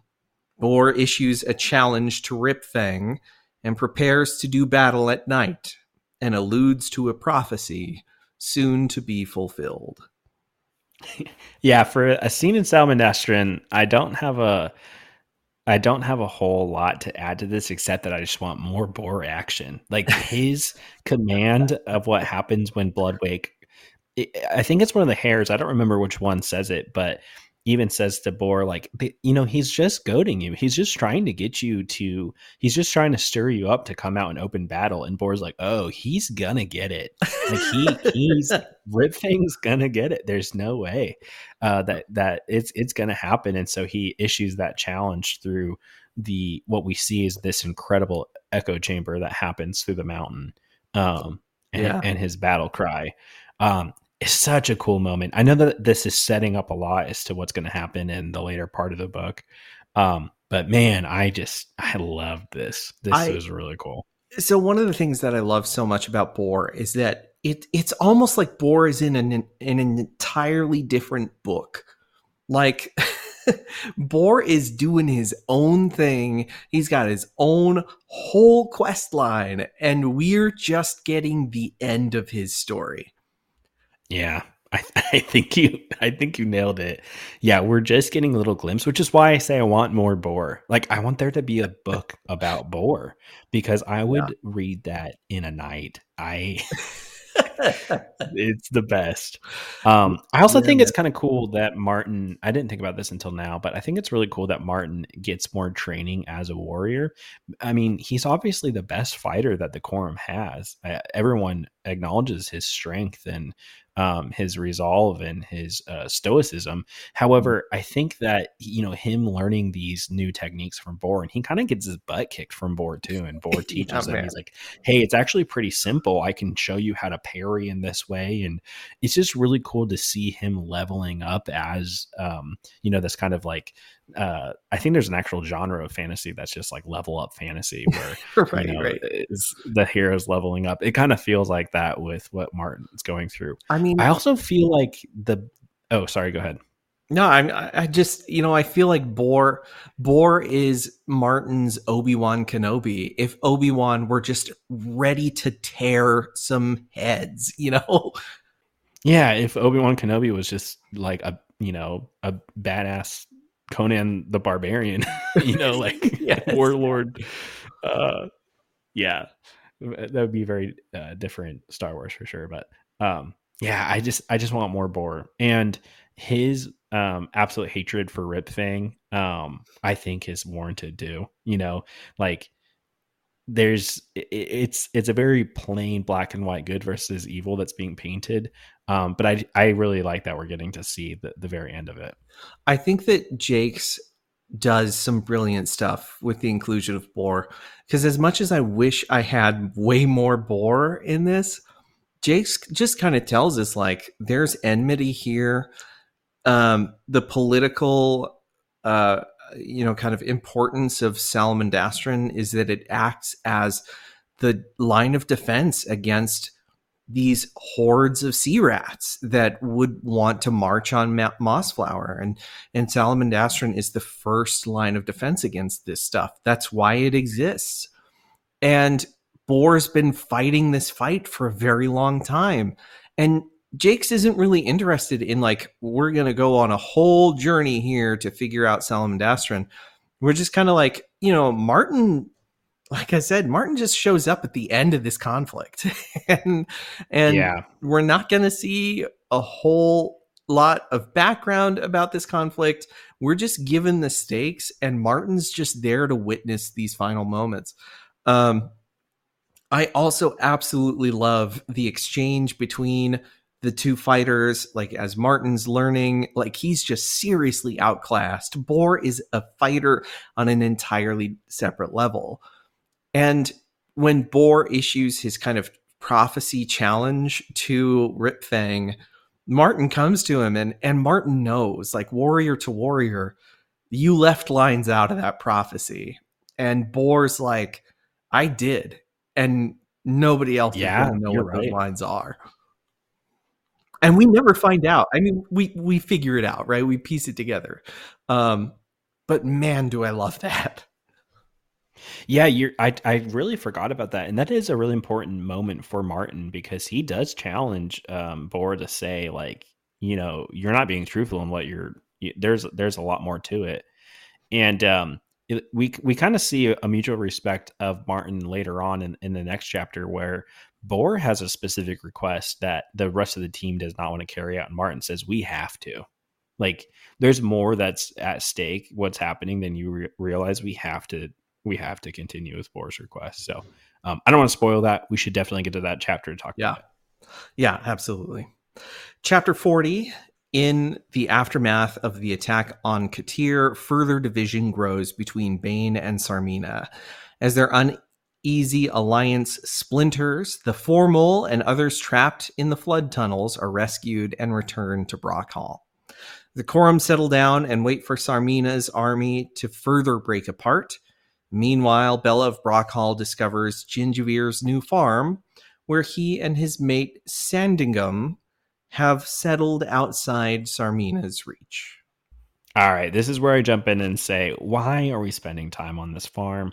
Why are we spending time with this? I want to see the Boar battle. What are we doing talking about Gingivere's farm? I'm glad that he met a nice a, a nice lady that he can, you know, have his life together. I put in my notes, why are we why are we talking about this? This is probably the uh, biggest critique I have against the book so far is Mm. just the fact that this whole journey of Bella going out and finding Gingivere and finding this secondary place, I guess comes to pay off at the very end. But man, this feels like just filler to me. Um, It does feel like a pretty hard diversion, and it, I do think it slows down the pace a little bit. Um, we know that we need this information at some point, I guess, because this is the same farm that Matthias will visit on his quest. Um, this is where Gingivere um, kind of settles his family line, and we meet a descendant of Gingivere in Redwall. Um, him and Captain Snow hang out. And uh, so that's why this is here. I, I don't agree as to why it was necessary, but it is what it is. yeah, I know. I just, I guess I could, I'm like, why couldn't we just put this later? Like, I, going back to Bella's motivation of trying to find like a, you know, a backup plan for Brock, Brockhall. Yeah. Um, this is that backup plan and what they, what they find, but this doesn't really do much to serve. I'm like, why can't we just include this in like a wrap up or something? Like, why does Right. it, why does this have to be here? Um, I don't really have much more to contribute to this chapter except that it's nice that the formals get out, you know, because they uh, remember they're kind of trapped. Um, they're building this tunnel and they're trapped in the tunnel um, because of what the battle of Right. up, um, up above them was going on. So they're able to rescue them. They're reunited with the rest of the Corim, and I believe the um, the tunnel's done, right? Uh, yeah, they, they complete the the flood tunnels. Um, they they manage to escape, and you know this is uh, a moment of resiliency. I think that we we see from the moles anyway. Well, uh, back to the action in cha- chapter forty one. Boar the fighter and his hares must meet in combat with Ripfang outside Salamandastron. The fight is bloody, but Martin and company manage to take the Bloodwake in victory. Boar contends with Ripfang and his horde, but is killed for his valiant efforts. At Kotir, Tsarmina and Bane undermine one another using all of their underhanded wiles. Oh man. I know that this is a very brief summary, but boy, oh boy, does a lot happen in this chapter. Like this is the um this is the cool coolest fight I think I've read This is in any oh man, in any young adult um uh YA literature, this is the coolest fight that I think I've read. I know that that's maybe a bold statement, but I think that the tension that's built up in the last chapter and what we see happen here, and just the absolute brutality of seeing Boar in action is it's it's cool. I, I I know that we got to talk about Mossflower and violence, and we're going to talk about that in the review episode. But this is such a cool scene. Before the the fight starts, Boar tells the group, um, "Hey, you need to follow my command and keep pushing forward. And if you do not, I will treat you as an enemy. You're as good as an enemy to me. and that's the challenge that he gives them. So when they are surrounded by Rip Fang and his horde of uh, these sea rats, who are ruthless, by the way, they're they're they're they're ruthless fighters. And then they get surrounded and they're going through these heaves of the of of the battles. The um when they're just like you know basically having to slaughter these um, rats on the beach, uh, Boar issues the command run for Bloodfake. You or sorry, Bloodwake. You have to run for it and push forward, and I'll be right behind you. And they all run, and they realize that Boar is not with them.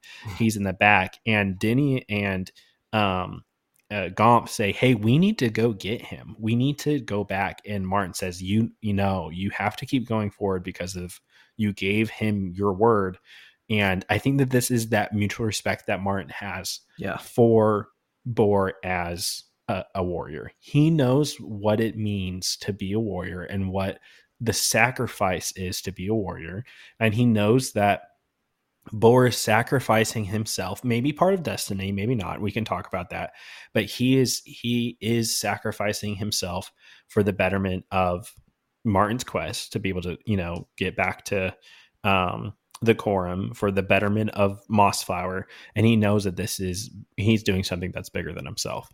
And I think that's such a cool moment that I just I love that Jacques includes that and you know has that little moment between um Boar and and and Martin. Um I, it, it's the, it this is just such a cool i'm like stuttering because i can't even come up with the words. I just think this such a such a cool moment. I think that this will probably be one of the most standout moments that i have in all of redwall. I mean maybe that's not true as we get through the other books but i just can't imagine not not thinking about this moment is it's very very special and it's really cool. It's brutal too. It's super violent, but yeah. Okay, I've talked a lot. Let's let's get. No, I, I, I, you're totally right. Right, and and like Martin has Boar's number clocked. You know, from from chapters back. Like he knows what Boar's doing, and he's the one yeah. who kind of keeps the secret. Um, this is such a cool sequence because it it sets up a a kind of trope for the Badger Lords going forward um, that that is not dealt with here, but is dealt with in other books.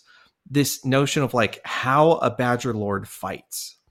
And Boar is very explicit. Like, you follow my instructions because as soon as we hit the sand, as soon as I draw my weapon, if you are not on my side, you are, you know, you are my enemy.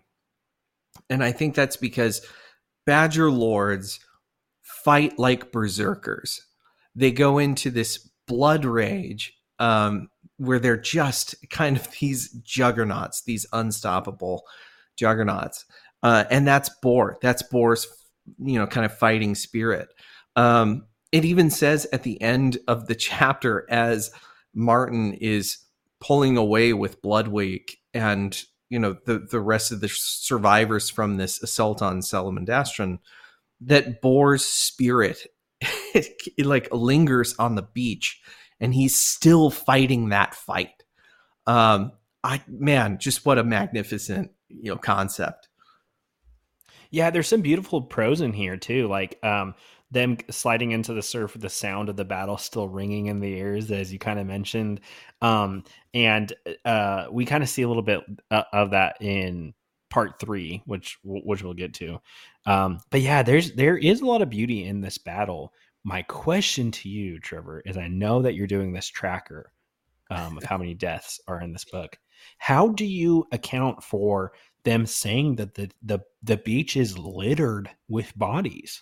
Like I, I won't lie to you. This is this was the hardest chapter to interpret um, because we know that the body count is high here. We are not given specific numbers, just illusions. So I kind of had to make my best guess as to like you know how many is in a horde, how many hordes are are kind of uh, killed in this fight because there's so much death. We're it's made very abundantly clear. Creatures die in this fight. Um, so I had to make some guesses. I I had some concrete numbers. They were based on the literal prose that Jacques gives us as to you know like how many bodies do we actually see that are countable versus you know what is the kind of allusion to the carnage of this fight. Um, because he's not gonna he's not a Brandon Sanderson, right? He's not gonna show us every single sword stroke of this fight. Oh you know, my he god. gives us the big sweeping idea and lets us fill it in. I think this is also why I love reading a fight scene from Brian Jacques.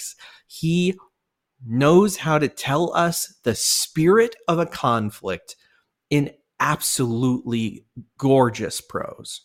Yeah, he's really economical in his uh in his prose here too. Because you're right, we we get some pretty gruesome um some pretty gruesome scenes from this battle, including one where a sea rat tries to grab Martin and he steps aside and it says that he the sea rat went from being one to two. so we know that he gets, you know, hewed in half. But um yeah, I, I think you're right. I've I've read a lot of Brandon Sanderson and uh, I don't know if you can consider him YA or not. That's I guess it's debatable. But I will say I I really I don't think you need to have a step by step account of everything that's going on. We get the sense of this battle, we understand the scale of this battle, and it really only takes place in a couple of paragraphs. But man, it's so powerful. I Yeah. really think that eh, I, I, I said that said this in our first episode for season one, or I'm sorry, for season two. In our first episode, I mentioned that Jacques went into a, you know a time chamber and leveled up his writing, and I think it's really apparent in this because the prose the prose are great. Um, he has a, a lot that's packed into it. You you're mentioning things that I forgot that I'm kind of looking back to see some of it. Um, yeah, I could gush about this this chapter for another 40 minutes. Uh, but we shouldn't do that. Uh, we should leave a lot of conversation for Yeah. other contributors. I will just Yeah. say, uh, man, I could hear a soundtrack in my head when I was reading this this chapter. It was it's so in my head. It's so cinematic. You know, like I know exactly how I would direct. you know, shot for shot, how I would direct this fight. This feels like the uh, this is like the Mina, Minas Tirith of of uh, Yeah. Mossflower. Man, it's so good. Yeah. Yeah, yeah. I would love to play this in like a video game or something because it would be it would be really cool. Yeah. Well, in chapter 42, uh, aboard the Bloodwake, Martin and company free Ripfang's galley slaves, which leads to Martin being reunited with his old friend Timballisto. Log-a-Log discovers a map leading the way back into Mossflower from the coast, and Martin pledges his sword arm to the fight back in uh, Mossflower. All right, so no spoilers for Timballisto. Um, I this is that name that uh, Jacques just starts randomly abbreviating to TB later on. Yeah. Um, I was like, "Who's TB?" And then I was like, "Oh, it's Timballisto," um, which is I don't know. is this a is this a Jacques trope? Um, you know, should No, we you just know call what? this the So far as I remember, uh, Timballisto is the only one that he he truncates like It's this. so funny. It's so funny. yeah, Old TB. Um I he does he does not come in in Martin's story at all until now, right? yeah, Because I I, mean- I, was trying to read back to see. I'm like, we, we're not. We have no mention of Timballisto being lost or anything. we do So- actually. We have one reference where I think Martin is talking to Gonff sp- specifically about his life up in the north, and he makes a reference to having a friend uh, or having friends up there, and and one of them was Timballisto, but Timballisto went missing and he had nothing left, so that's why he came back. Um, so there, it's ah, like okay. it's one line um, that he references Timballisto, and then here Timballisto shows up. Um, this is a character that clearly is important to the story of Martin the Warrior, but but to my knowledge, he's only in this book very briefly. I think he shows up uh, in a different book though. He does show up in a different book, and I know that because of the Redwall wiki. Because I I pulled up the wiki for Timballisto because I didn't know if he showed up earlier. Um, I'm gonna have to keep an eye out for that if I ever do a reread of this because I, would be curious to see, um, or maybe I'll just go back and try to see your reference to that. Um, this is a pretty powerful moment though for Martin. Like he's very moved by finding his friend, and Log Log finds a lot of the missing shrews that are aboard the ship. Um, a lot of his shipmates that were captured um, are galley slaves for for Bloodwake. Um, so I, I, think this is a really cool inclusion. We just saw this big battle, so it's important to have some kind of respite for our heroes. That's a that's a pretty common thing um, that we see in kind of the the fantasy tropes. Um, but I I think that they that Jacques does a good job of really grounding these characters um, in this this the way that they're reunited with some of these other friends. I, I, I like that this is in the book, and I think it, it's craftful that he put it in. Um, I just I I don't like Timballisto's name. uh, I wonder what it means. We'll we'll talk about that later on when we figure out what it means. But the minute I saw his name, I was like, "You got to be kidding me, man!" Like Rip Fang is such a cool name. Bloodwake, a baller yeah. name for a ship. If I ever own a ship, which I won't, but if I ever own a ship, I'm definitely gonna name it Bloodwake because it's just such a cool name. Um, and then we have uh old TB here. Yeah, so. I do love Timballisto's name. It's like if somebody wanted to name me Trevor Trebuchet. Uh, Yeah, or Collin Cannonball. Yeah, yeah. it's uh, right. it's it's very much the same. Okay, well, you, said it, so we'll we'll just go ahead and spoil. It. It's uh, it's Tim Ballisto is timber in ballista, right? Right. Yeah. Which is funny because it, I mean, they, we're going to talk about this. We call it a, a, ballista, but that's what he describes as a trebuchet. It's it's not. It's a, a trebuchet. It's one hundred percent. It's a hundred. But I don't know how you make Tim Trebuchet into a name, so that's why he calls it Ballista. Right. I'm telling you, they could have. yeah. They should have just called him Trevor Shea or something. You know, like just just throw a little bit of Trevor representation in there. yeah, for for you having a a, an, a, proper English name, you're not really represented in this uh, as much. no, no, you're right. Yeah, there's a Colin, but there's not a Trevor. Yeah, yeah. Um, anyways, I'll pick on Tim Ballista more in our review episode, but I just had yeah. to. I, it it it pulled me out of the story. I won't lie. I, I saw his name and I was like, oh, bother, Jacques. What are you doing, man? uh, yeah. Anyway, chapter th- 43. Tsarmina convinces Bane, who is dressed in Ashleg's old cloak, to inspect Kotir's gates, but Bane is mistaken for the Pine Marten and Argulor swoops in to eat Bane. The fox and the eagle have a quick fight, but it costs both creatures their lives. Free of Bane, Tsarmina turns her attention back to regaining her confidence and strength. As she does so, the Corim complete their flood tunnels and begin the flood of Kotir. Yeah, so this um I don't really have a whole lot to contribute to this except our exchange about this chapter because a little peek behind the curtain we'll try to read before we do these recordings but we try to read somewhat close to each other so that you know we're caught up and we can jump on mic and be able to talk about some of these things. And um i i was kind of asking where you were at if you were caught up not or not to be able to to record. And you said that you had got caught up so i was like okay i need to go and and i need to finish. But it was prior to this that i mentioned in our discord about the Chekhov's gun of Ashleg's old cloak because I was like, that has to be that that has to come back around. And the minute that Tsarmina started hatching the plan to give Ashleg this cloak, I had texted you saying, "Is she going to try to get Argulor to just eat Bane? Is that how this, you know, resolves? I was like, if if it's not, I mean, I, I it's very clever of Jacques to do that. Um, and it makes sense as to why all these things are here. So I'm like trying to piece the puzzles together before I actually read it.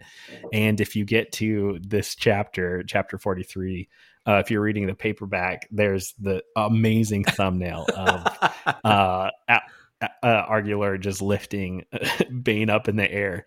And so I took that photo and sent it to you, Trev, and said, Oh my gosh, it's happening. It, this is totally going to happen. I haven't even read the paragraph yet, but I know this is going to happen. Um, this was such a fun inclusion.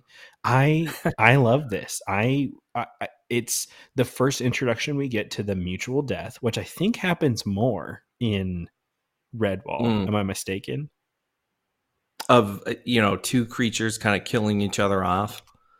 Yeah, two yeah. creatures that that that go at it and they kill each other off. Um, because I I and I'm I'm I think that we'll maybe talk about it more when if this starts happening. We should call it. We should have another trope name for it. I, I like that we, you know, did like the shadow trope. So we should call it something like that. But I this is just a very clever inclusion into the book, and it's set up so early on. We learn about Ashleg. We learn about um, Argulor wanting to eat Ashleg because he's a pine marten. Um, and then, you know, the cloak being the identifier, it going to Agular, Agular, and um, and uh, Bane killing each other. And then uh, I think it's Brog goes and finds the sword. He goes yeah. and gets um, Bane's curved sword. And so it's just kind of this like legacy inclusion of these properties of these individuals. But my question to you, Trevor, I want to know how do you feel about Ashleg this being the end of his story? Bane is the one that gets got. It's not right. Ashleg. he just goes off. Yeah. How, how, do you feel about we that? We never find out what happens to Ashleg. In fact, he's he's just gone. He just he deserts and and that's it. That's the end of his story. I feel uh, on the one hand, if there's gonna be a payoff for Argulor at all in this story, I suppose this is as good as any. Um, I think it's so funny that there is all of this convergence of details that lead to this particular confrontation, which is fatal for both Bane and for Argulor, who are kind of the secondary villains of this book, if you will. Um, that being said, you know, with with the payoff being what it is, I really struggle with whether or not any of this was necessary at all for the book. Um, oh, I, d- I didn't see you going that way. no, I mean, like really, uh, because it's very clever and it's very funny. I do, I do love that this is the payoff, right? Like we've been setting up the whole book. Argulor just wants to eat Ashleg, and then he thinks he's got Ashleg, and the irony is that Ashleg gets away. He just is never accounted for. Um, and and Argulor and Bane take each other out to Tsarmina's advantage, which I, I think is very clever of Tsarmina. Um, I love that this is really yes. a victory for Tsarmina because I think that in this book, she is a menacing character, but she doesn't have very many wins. Um, and this is an absolute win for her. But I think that yeah, it's yeah, I, I struggle with like because Argulor is not nearly as interesting, I think, as Asmodeus was and I think that yeah, I think you have to compare those two. Yeah, like I, I, think that the the big creature lurking about Asmodeus and Argulor are the same. I think you're 100 percent right. It, they have to be compared, and this and you know for the both of them are so different, and the payoff is so different in the the overall story, um, that uh, we have to have him on the the list of villains to compare as well. I I, I put that on there in our review episode. Mm, we need to mm-hmm. talk about him. Yeah, I think I, I mean I I want to be more into Argulor than I am, but I think it's because Argulor doesn't have the same sense of of uh, kind of evil or the same you know kind of presence of mysticism. He's just kind of a dumb blind bird, and so yeah, I, I kind of look at the whole arc of this and I kind of think take out Bane, take out Argular, maybe we lose some of the color that makes this fun, you know, that makes it entertaining. But I don't think Yeah. it affects the plot at all. Yeah, I think it's just a payoff of the details that we got so far. Like I I get what you're saying like they don't really do anything to advance the plot much. I mean, Bane is is introduced so quickly and then he's removed through this action, you know, Mhm. like so that quickly comes up and then it's resolved. It doesn't do anything for the Corim. It doesn't really do anything to benefit Tsarmina cuz now that Bane's gone, she's really just at the same place that she was. You know what I mean? Like Yeah. She she has more of Bane's men that are under her command, but I believe some of them leave. Uh, you know, Yeah. um, maybe that's not true. Maybe some of them stay around. I, I'd have to fact check that. But um, I I found this the details kind of wrapping up in this way very rewarding. I liked that this happens, and I thought it was incredibly clever of Jacques to have this included. But I I you're definitely right in the fact that it really doesn't do much to serve the plot. So you could say, you know, I I I, think that you're justified in saying. Um, why does this need to be included? Like, Yeah. why is this this part of it? Um, yeah, I think that we need to do spend some time talking about Asmodeus and Argulor because this is the second time we've seen this big creature lurking about, and the way that it resolves in in the overall structure of the story are two very different and and very differently impacting, or they they, they impact the story in a very different way. Yeah. Um, I think to your point, this is fun. Uh, that I make no denial. this is very entertaining, and I. I do love it for the fun. Um, but from the the overarching story, I just I kind of scratch my head a little bit, and I'm like, all right, now that the fun is over, uh, did did we actually need that? You know, it, I don't know. yeah, I I like that Ashley got away though. Um, I think It I think it's a subversion of expectations, and I do think really that makes it really fun. Yeah, I like that he gets away, and I like that. I, I'm happy that he gets away, and I hope he has a, a happy life. Like I'm talking about him like he's a real person, but you know, he was tortured by Tsarmina in so many ways, and was under her thumb, and was subservient to her that in in ways that were just absolutely detrimental to himself. I'm glad he got away, and and that no harm came to him because I think that that's nice. You know, like it's nice that he got away. You hope he you hope he went out and he founded a, a farm. He got some therapy. Yeah. yeah, I think it'd be really cruel for me to come on mike and say that I hope the cripple got it in the end. You know, so oh, that's so I'm glad. I'm glad he got away. Well, in chapter 44, Tsarmina consolidates her rule over Kotir after the death of Bane, but her peace of mind is broken as she hears the sound of trickling water.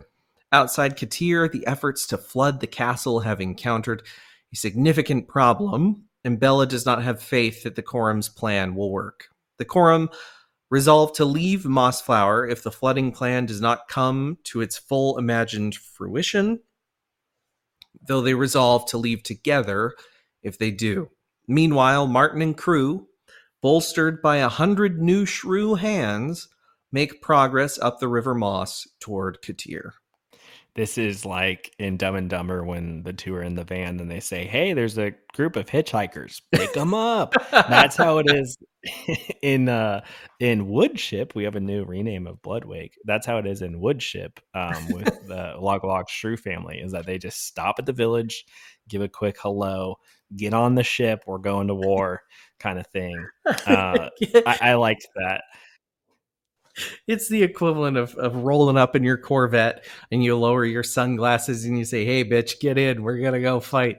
I- Uh, I like that uh, Mean Girls reference. Yeah. yeah. yeah it's a it it's good i i don't really have a whole lot to contribute to this because it's just setting up what will be the final act of of mossflower Yeah. um the hiccup of the the flooding not happening i think is a little bit of a red herring because we know that's not true um Right. because you know the Corim is seeing that the river is dried up and that um, not as much water is flowing through the tunnel in, into Kotir. Um, but we know that's not true on the uh, on from what the weasels and stoats and rats are hearing um, with Tsarmina. She's freaked out. She thinks that everyone. Well, I guess everyone kind of thinks that she's imagining this. She's having like a psychosis of her fear for water. Um, but we know that it's filling up the lake. It may be happening subtly, but it's happening. Yeah. Um, so I did think that was kind of interesting and a nice hiccup that kind of plays into the very last book. Yeah. Um, but besides that, I don't have much more to contribute. Yeah, you kind of just have to delay the story a little bit so that you know everything can kind of line up, and then we're gonna get the big, the big finale, the final act kickoff. So, in yeah. Chapter 45 Tsarmina's mental health begins unraveling rapidly as she suspects the castle is slowly being flooded, though none of her army will admit to her suspicions. Out in Mossflower, Martin arrives with his company of shrews and former slaves, ready to attack Kotir. Martin is finally acknowledged as the legendary warrior destined to save Mossflower. Dun dun dun. Uh, yeah, kind of the same as the last chapter before. This is just kind of setting up to the final act. One thing that I do really like though is um, Tsarmina's. Oh, sorry, I just hit the mic. Tsarmina's really going crazy. She is mm-hmm. um she's unraveling from every aspect. Um and the and the water has a big part to play with that, but we also see how everyone is so done with her. They um, Brog uh, especially, and he's in command um, to to um, cultivate a search of the the grounds of Kotir to make sure that there is no water, and um, he blatantly does not want to go down to the lake that the Gloomer was held at because of the horrors of that lake. And so he's very confident in saying, I'm not going to go down there. Why should we go down there? If you want to go check, you know, you can do that. Uh, not to Tsarmina, to some of the other uh, scoundrels that are within Kotir. But he's so blatantly disregarding her commands, which is Tsarmina's ultimate downfall, right? Like yeah. the undermining of her staff or not staff of her her army is really her demise. Like yeah. Um I, I, yeah, I, I think that that's a, a cool inclusion. It's very different than what we saw with Cluny, right? Because yeah. Cluny was was ruthless to the end, and everyone feared him to the end. But with Tsarmina, we're really seeing that her pull is not going very far. We still know that she's dangerous, and we see that in the final act. But man, we are not seeing. Um, she has she does not have the authority that she had yes. she once had at the very beginning of this chapter, or not chapter at the at the beginning of book two. Um, yeah, we're seeing a difference. I mean, at the end of it.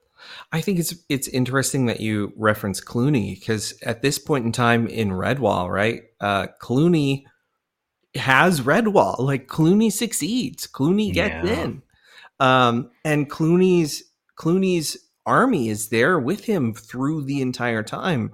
You know, talk about Cluny being brutal or ruthless or you know what have you um, but i think that he was clever and i think that his his horde believed in him in a way that they don't believe in tsarmina because tsarmina isn't i mean she is clever but she's more defined by her her pride and her her rage you know her anger yeah, I don't. I don't think Tsarmina and Cluny are on the same level at all. Um, they're both bad. Don't don't get me wrong, but yeah, you're totally right. They're in two different positions at the very end of a very similar structured book.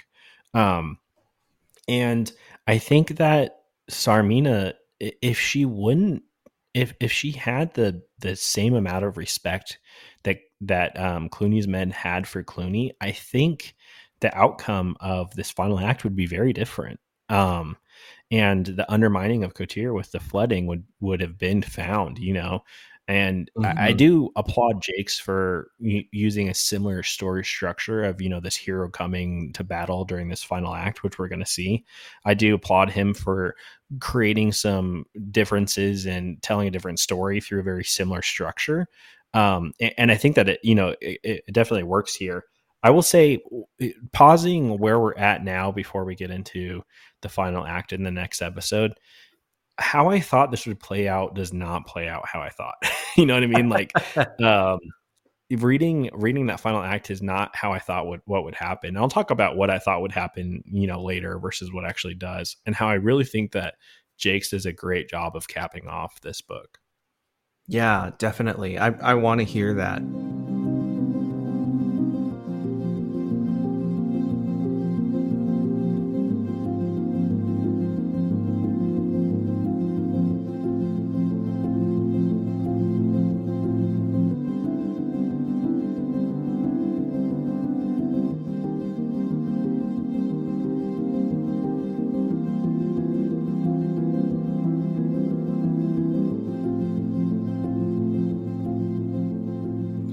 Well, that concludes our summaries of Book Two, uh, Salamandastron.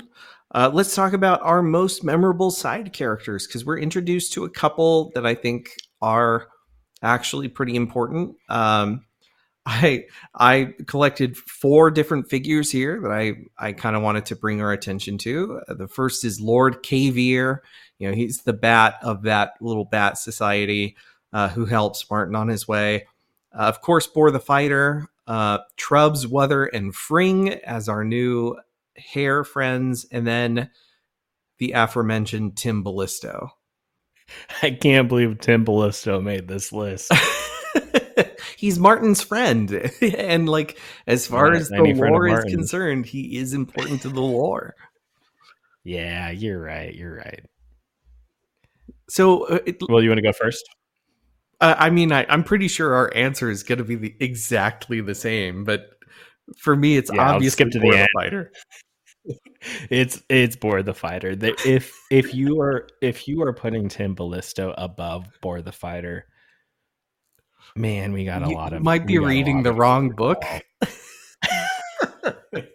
yeah, it's definitely Boar, Boar the fighter, and I will argue that I think Boar the fighter is the most impactful um, introduction of the two books that we've read so far. I really love his his introduction, the build up to get to him.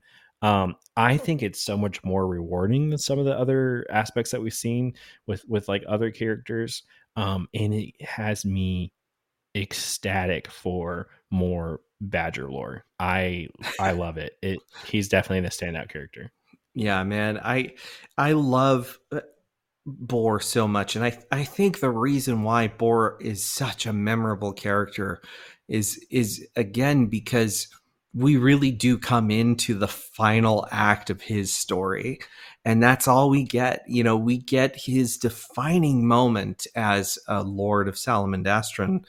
And I think that that is just just such a perfect side character to include, you know, like bring us into the thick of it. We don't get too much of the rest of his history. It's left a mystery for us to ponder, to wonder about.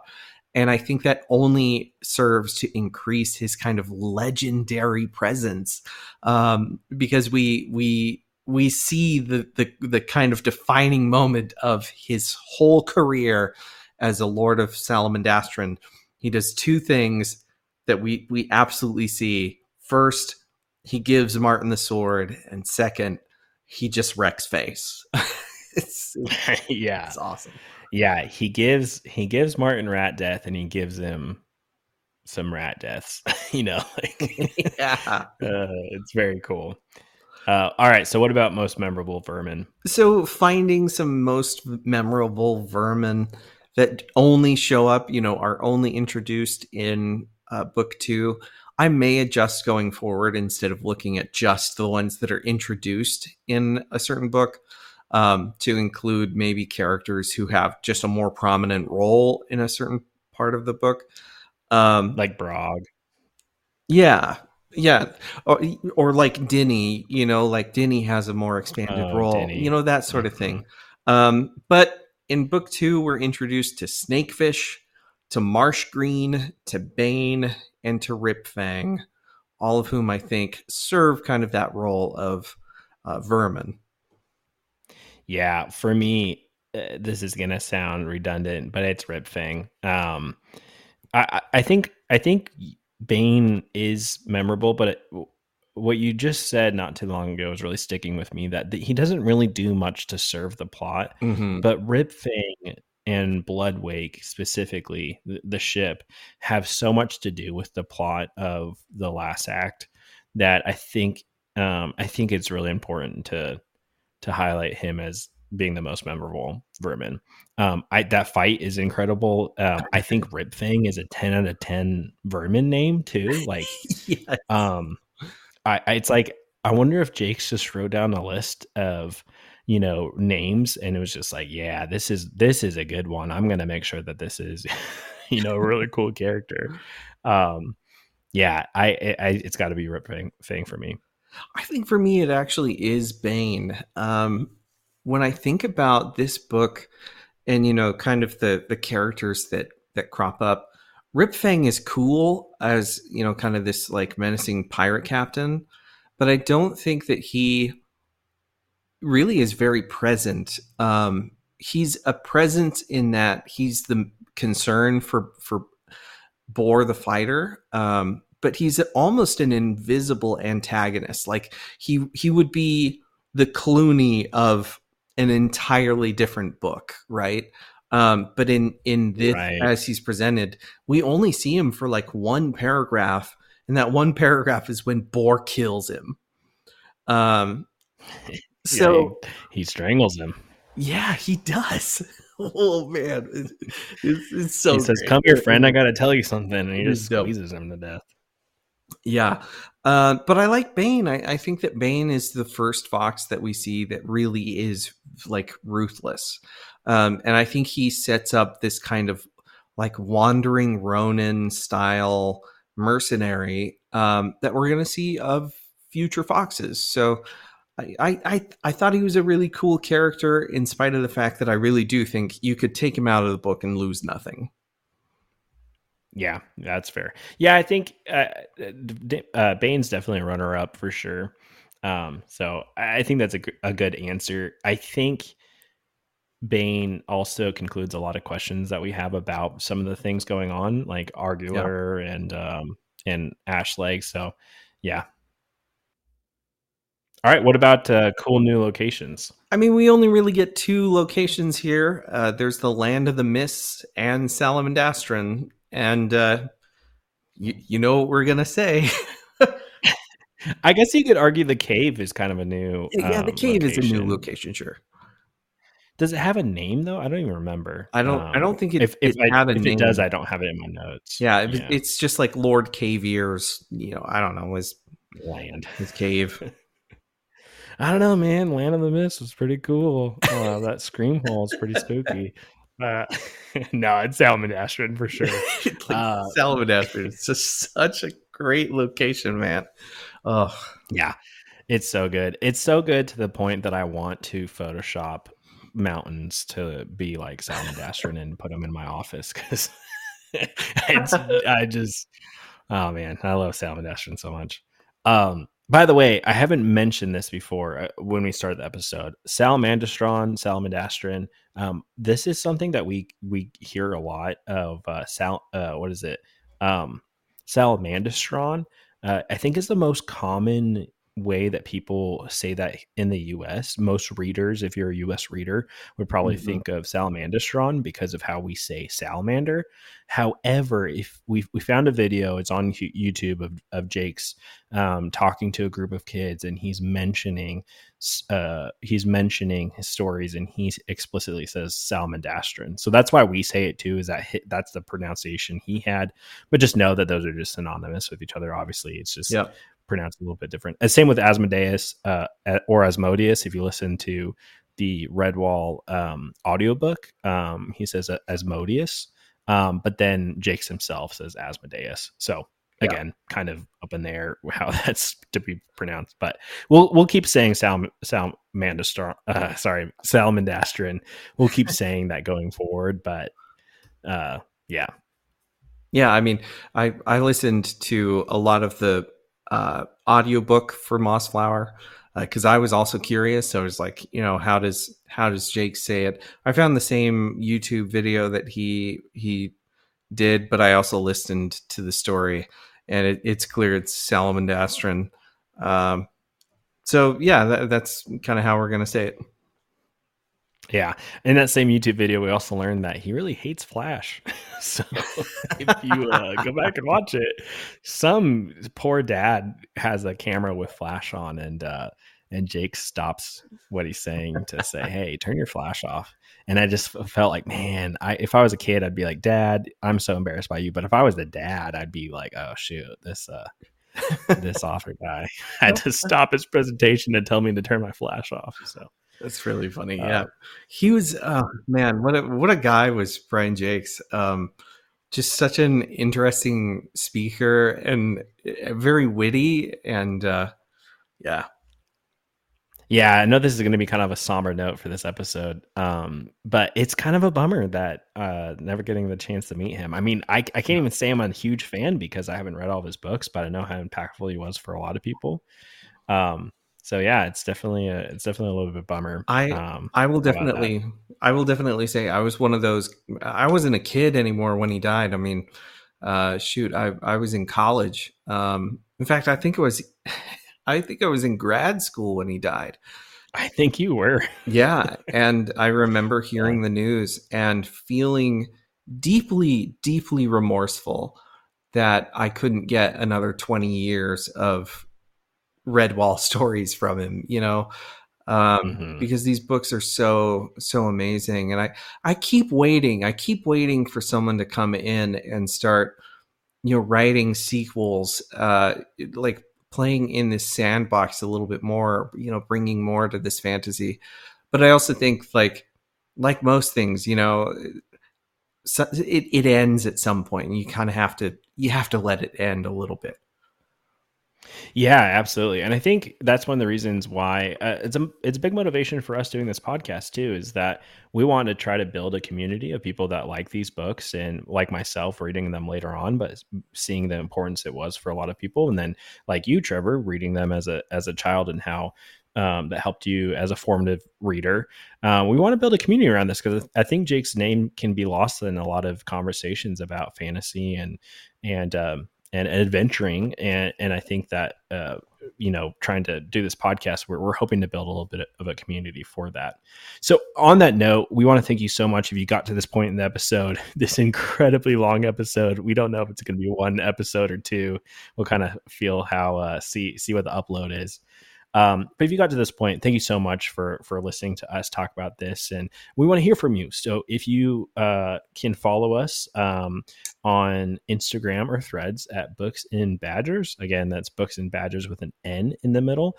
Uh, we want to hear from you. Feel free to, to direct message us, or uh, we try to do some fun things on Instagram, like doing polls uh, or asking what your favorite parts are, and we want to be able to feature those on the on the show.